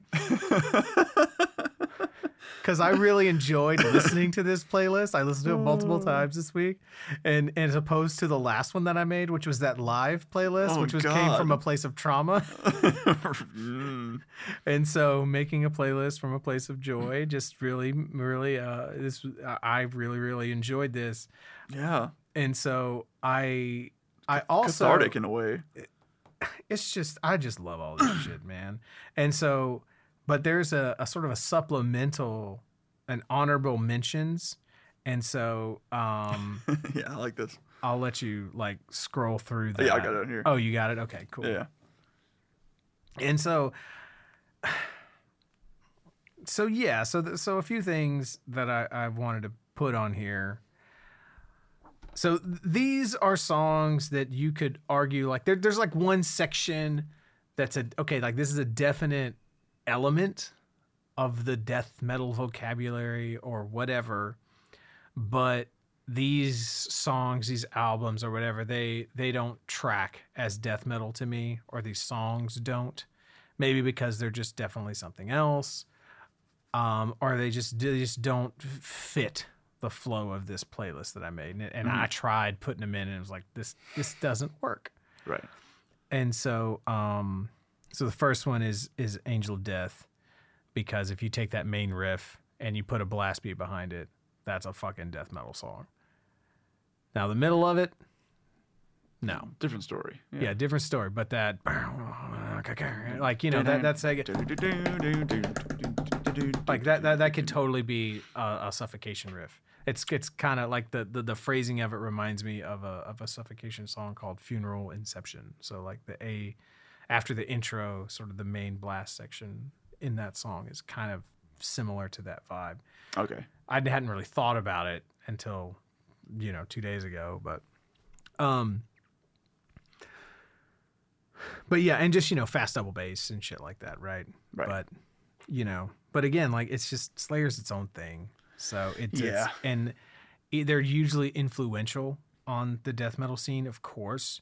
Right. And what you'll find later, what I'm really interested to throw at you later when we talk about the shit in nine, that all the stuff that's come out in 1991 is a big question for early death metal bands that all that they were all asking themselves is how do we not sound like Slayer? I can I can see how that would come up. It's like do we do do we do Slayer and blast beats? Is that how we not sound like Slayer? um, do we do Slayer but with a different vocal style and just do pretty much Slayer exactly, but just do the make the vocal sound a little different, you know? And and and Like like listen, guys, we're gonna do Slayer. That's that's Yes. that's predetermined. Yeah, There's yeah, no yeah. getting around that. no getting around. But it, how do we how do we not make it? How do we fool people into not thinking that it's Slayer? R- right and and that you know and it, in a lot of ways i think the the influence because like what the big one of the big differences is the approach to guitar. Like the guitar feels very different right? A lot of the drumming is the same but um and, but but the, the the the sort of the, the subject matter that's probably the closest you know? And so you know the next song like necrophobic like songs like oh i'm gonna go dig up a fucking corpse and fuck it or whatever Right. like you know like oh like there's guys in florida like we can make it a whole genre of this so yeah I do this on the daily anyway. that's a great idea, Tom. And so, but yeah, so I put the song Necrophobic um, because it's like two minutes long and it's it, there's just a huge fucking like grindcore vibe to it because it's just so like bleh, you know all the way through there's there's you ba- you can barely tell that that there's a Judas Priest influence It's too fast. So uh, I also put those those Emperor tracks Yeah. that I mentioned earlier. Uh, those would have also been some of my first exposures to like blast beats and all that sort of stuff. But again, that was firmly like, oh well, this is black metal. Like this is not death metal. You know what I mean? Uh, and then I put a few Slipknot references on here too. So, um, so there's the like the the palm muted riff in the bridge of of surfacing. So do you know what I'm talking about whenever I mention that? Don't remember it offhand. Here, I'll, I'll, I'll find it. Okay. That riff. This one? Yeah. Okay. Gotcha. Gotcha. And so here, whenever Okay. the double bass comes in, this is pure morbid right here. Right. You know what I mean? So Okay. Yeah, yeah, yeah. I can see that. you know, so it's like okay, that's definitely like a a, a, a death metal element. Sure. You know. Now I was already listening to Morbid Angel, and so that's why I'm a fucking weirdo when it comes to sort of my relationship to Slipknot compared to people who are a little bit younger than us. Right. Because Slipknot was like their Korn or their Metallica. Slipknot was their Korn. Fuck's sake. And Korn was also their Korn. yeah, right. Like it's only a couple of years, but yep, you're right. Dude, there's a big fucking like I think the first Korn record years. came out in like five years. was it 94? 94? Okay. Yeah. It might have been a smidget earlier. Pretty sure it's 94. I, it feels like it's 94. Be- I, because I always thought it was 96, and then I Yeah, well, it realized it, was ain't. 94. Right, it exactly. Ain't 96. Exactly. Because uh, Life is Peachy came out in 96. Exactly, yeah. Around the same time as Antichrist Superstar. Um, it's just that for a long time when I thought of Korn, I thought of 1996. But yeah, it, yeah, it's 94. Okay. First Korn record. So you do five fucking years. But, You know that, that's that's that's a long fucking time. That's a lot of that's some years, but that ain't nothing. I don't No, no, it ain't nothing when you're fucking 38. It's a lot when you're 12. Ah, yeah. It's a yeah. big difference between a 12 year old and a 17 year old. yeah, take that out of context. Oh, I will not.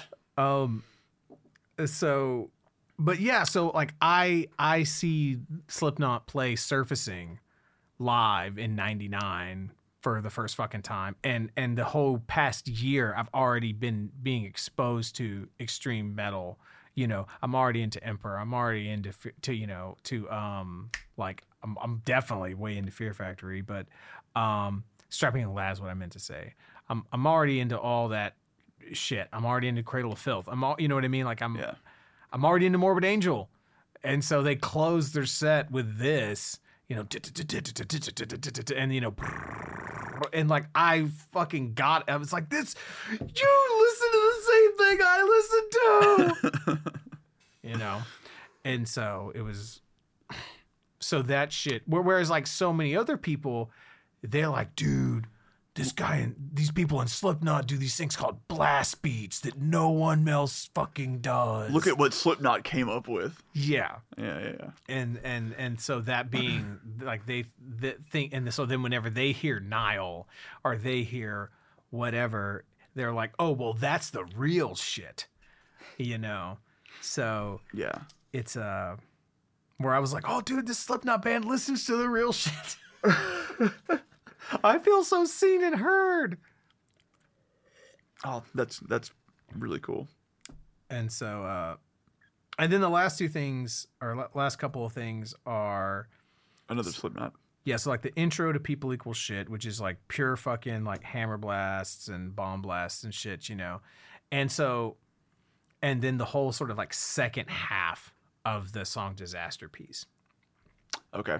Um now the main reason I wanted to sort of mention these is because like like the reference to into like the death metal genre in surfacing is pretty subtle. But the, this is the intro of the first track off of their second album. So this is right out of the gate. Guns blazing. This is what they want you to hear right away. Right. And then it's the almost the entire second half of the second song. So they're leading with this. Yeah. And then you combine this with the System of a Down song, Right. which this album came out what like a week later. Okay, Toxicity Yes. yeah, Toxicity Yes. came out a week after Iowa. Yeah. Okay. And this song X is full on fucking blast beats in the verses. Yeah. That's it. it's no no other way around it. Now, so System of a Down actually beat Slipknot to using blast beats, like actual traditional blast beats, in a song. Um, you know, like here's this is part of you know like there's vocals with this Yeah. right? Um, because they didn't do that till Volume Three with Three Nil, I think was a song. But Weird. Yeah. but you know, you take all that that stuff happening together, and I feel like that legitimizes the death metal vocabulary in a hmm. sense. Like it it it makes it it makes it so that you know you and I are in a fucking metal band, a nu metal band in EW, a young metal band in the, in the early 2000s A neophyte metal band. and we decide to throw in blast beats or something like that, like people are going to know what this is now.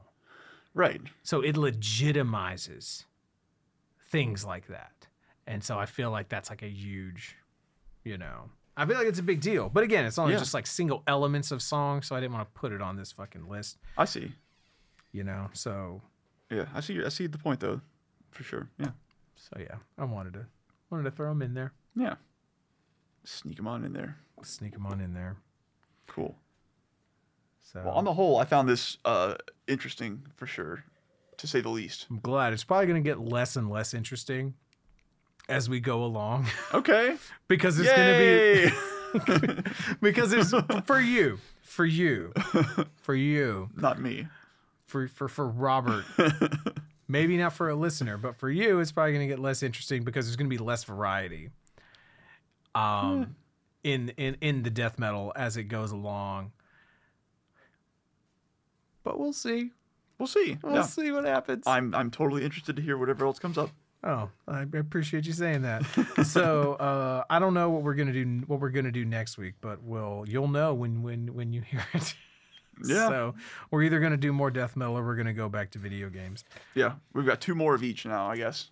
I guess we do. So- I guess we do. So you clear your calendar for the next month. Who can say? So uh, all right, Yeah, uh, cool stuff though. all right. Appreciate it. Yeah, of course, as always. I was I really had a good time doing this one. I really I, Great. that's that's that's that's the most important part. so Honestly. all right. Adios. Peace. So where's the erase everything we've done for the past three hours, buddy? Oh no!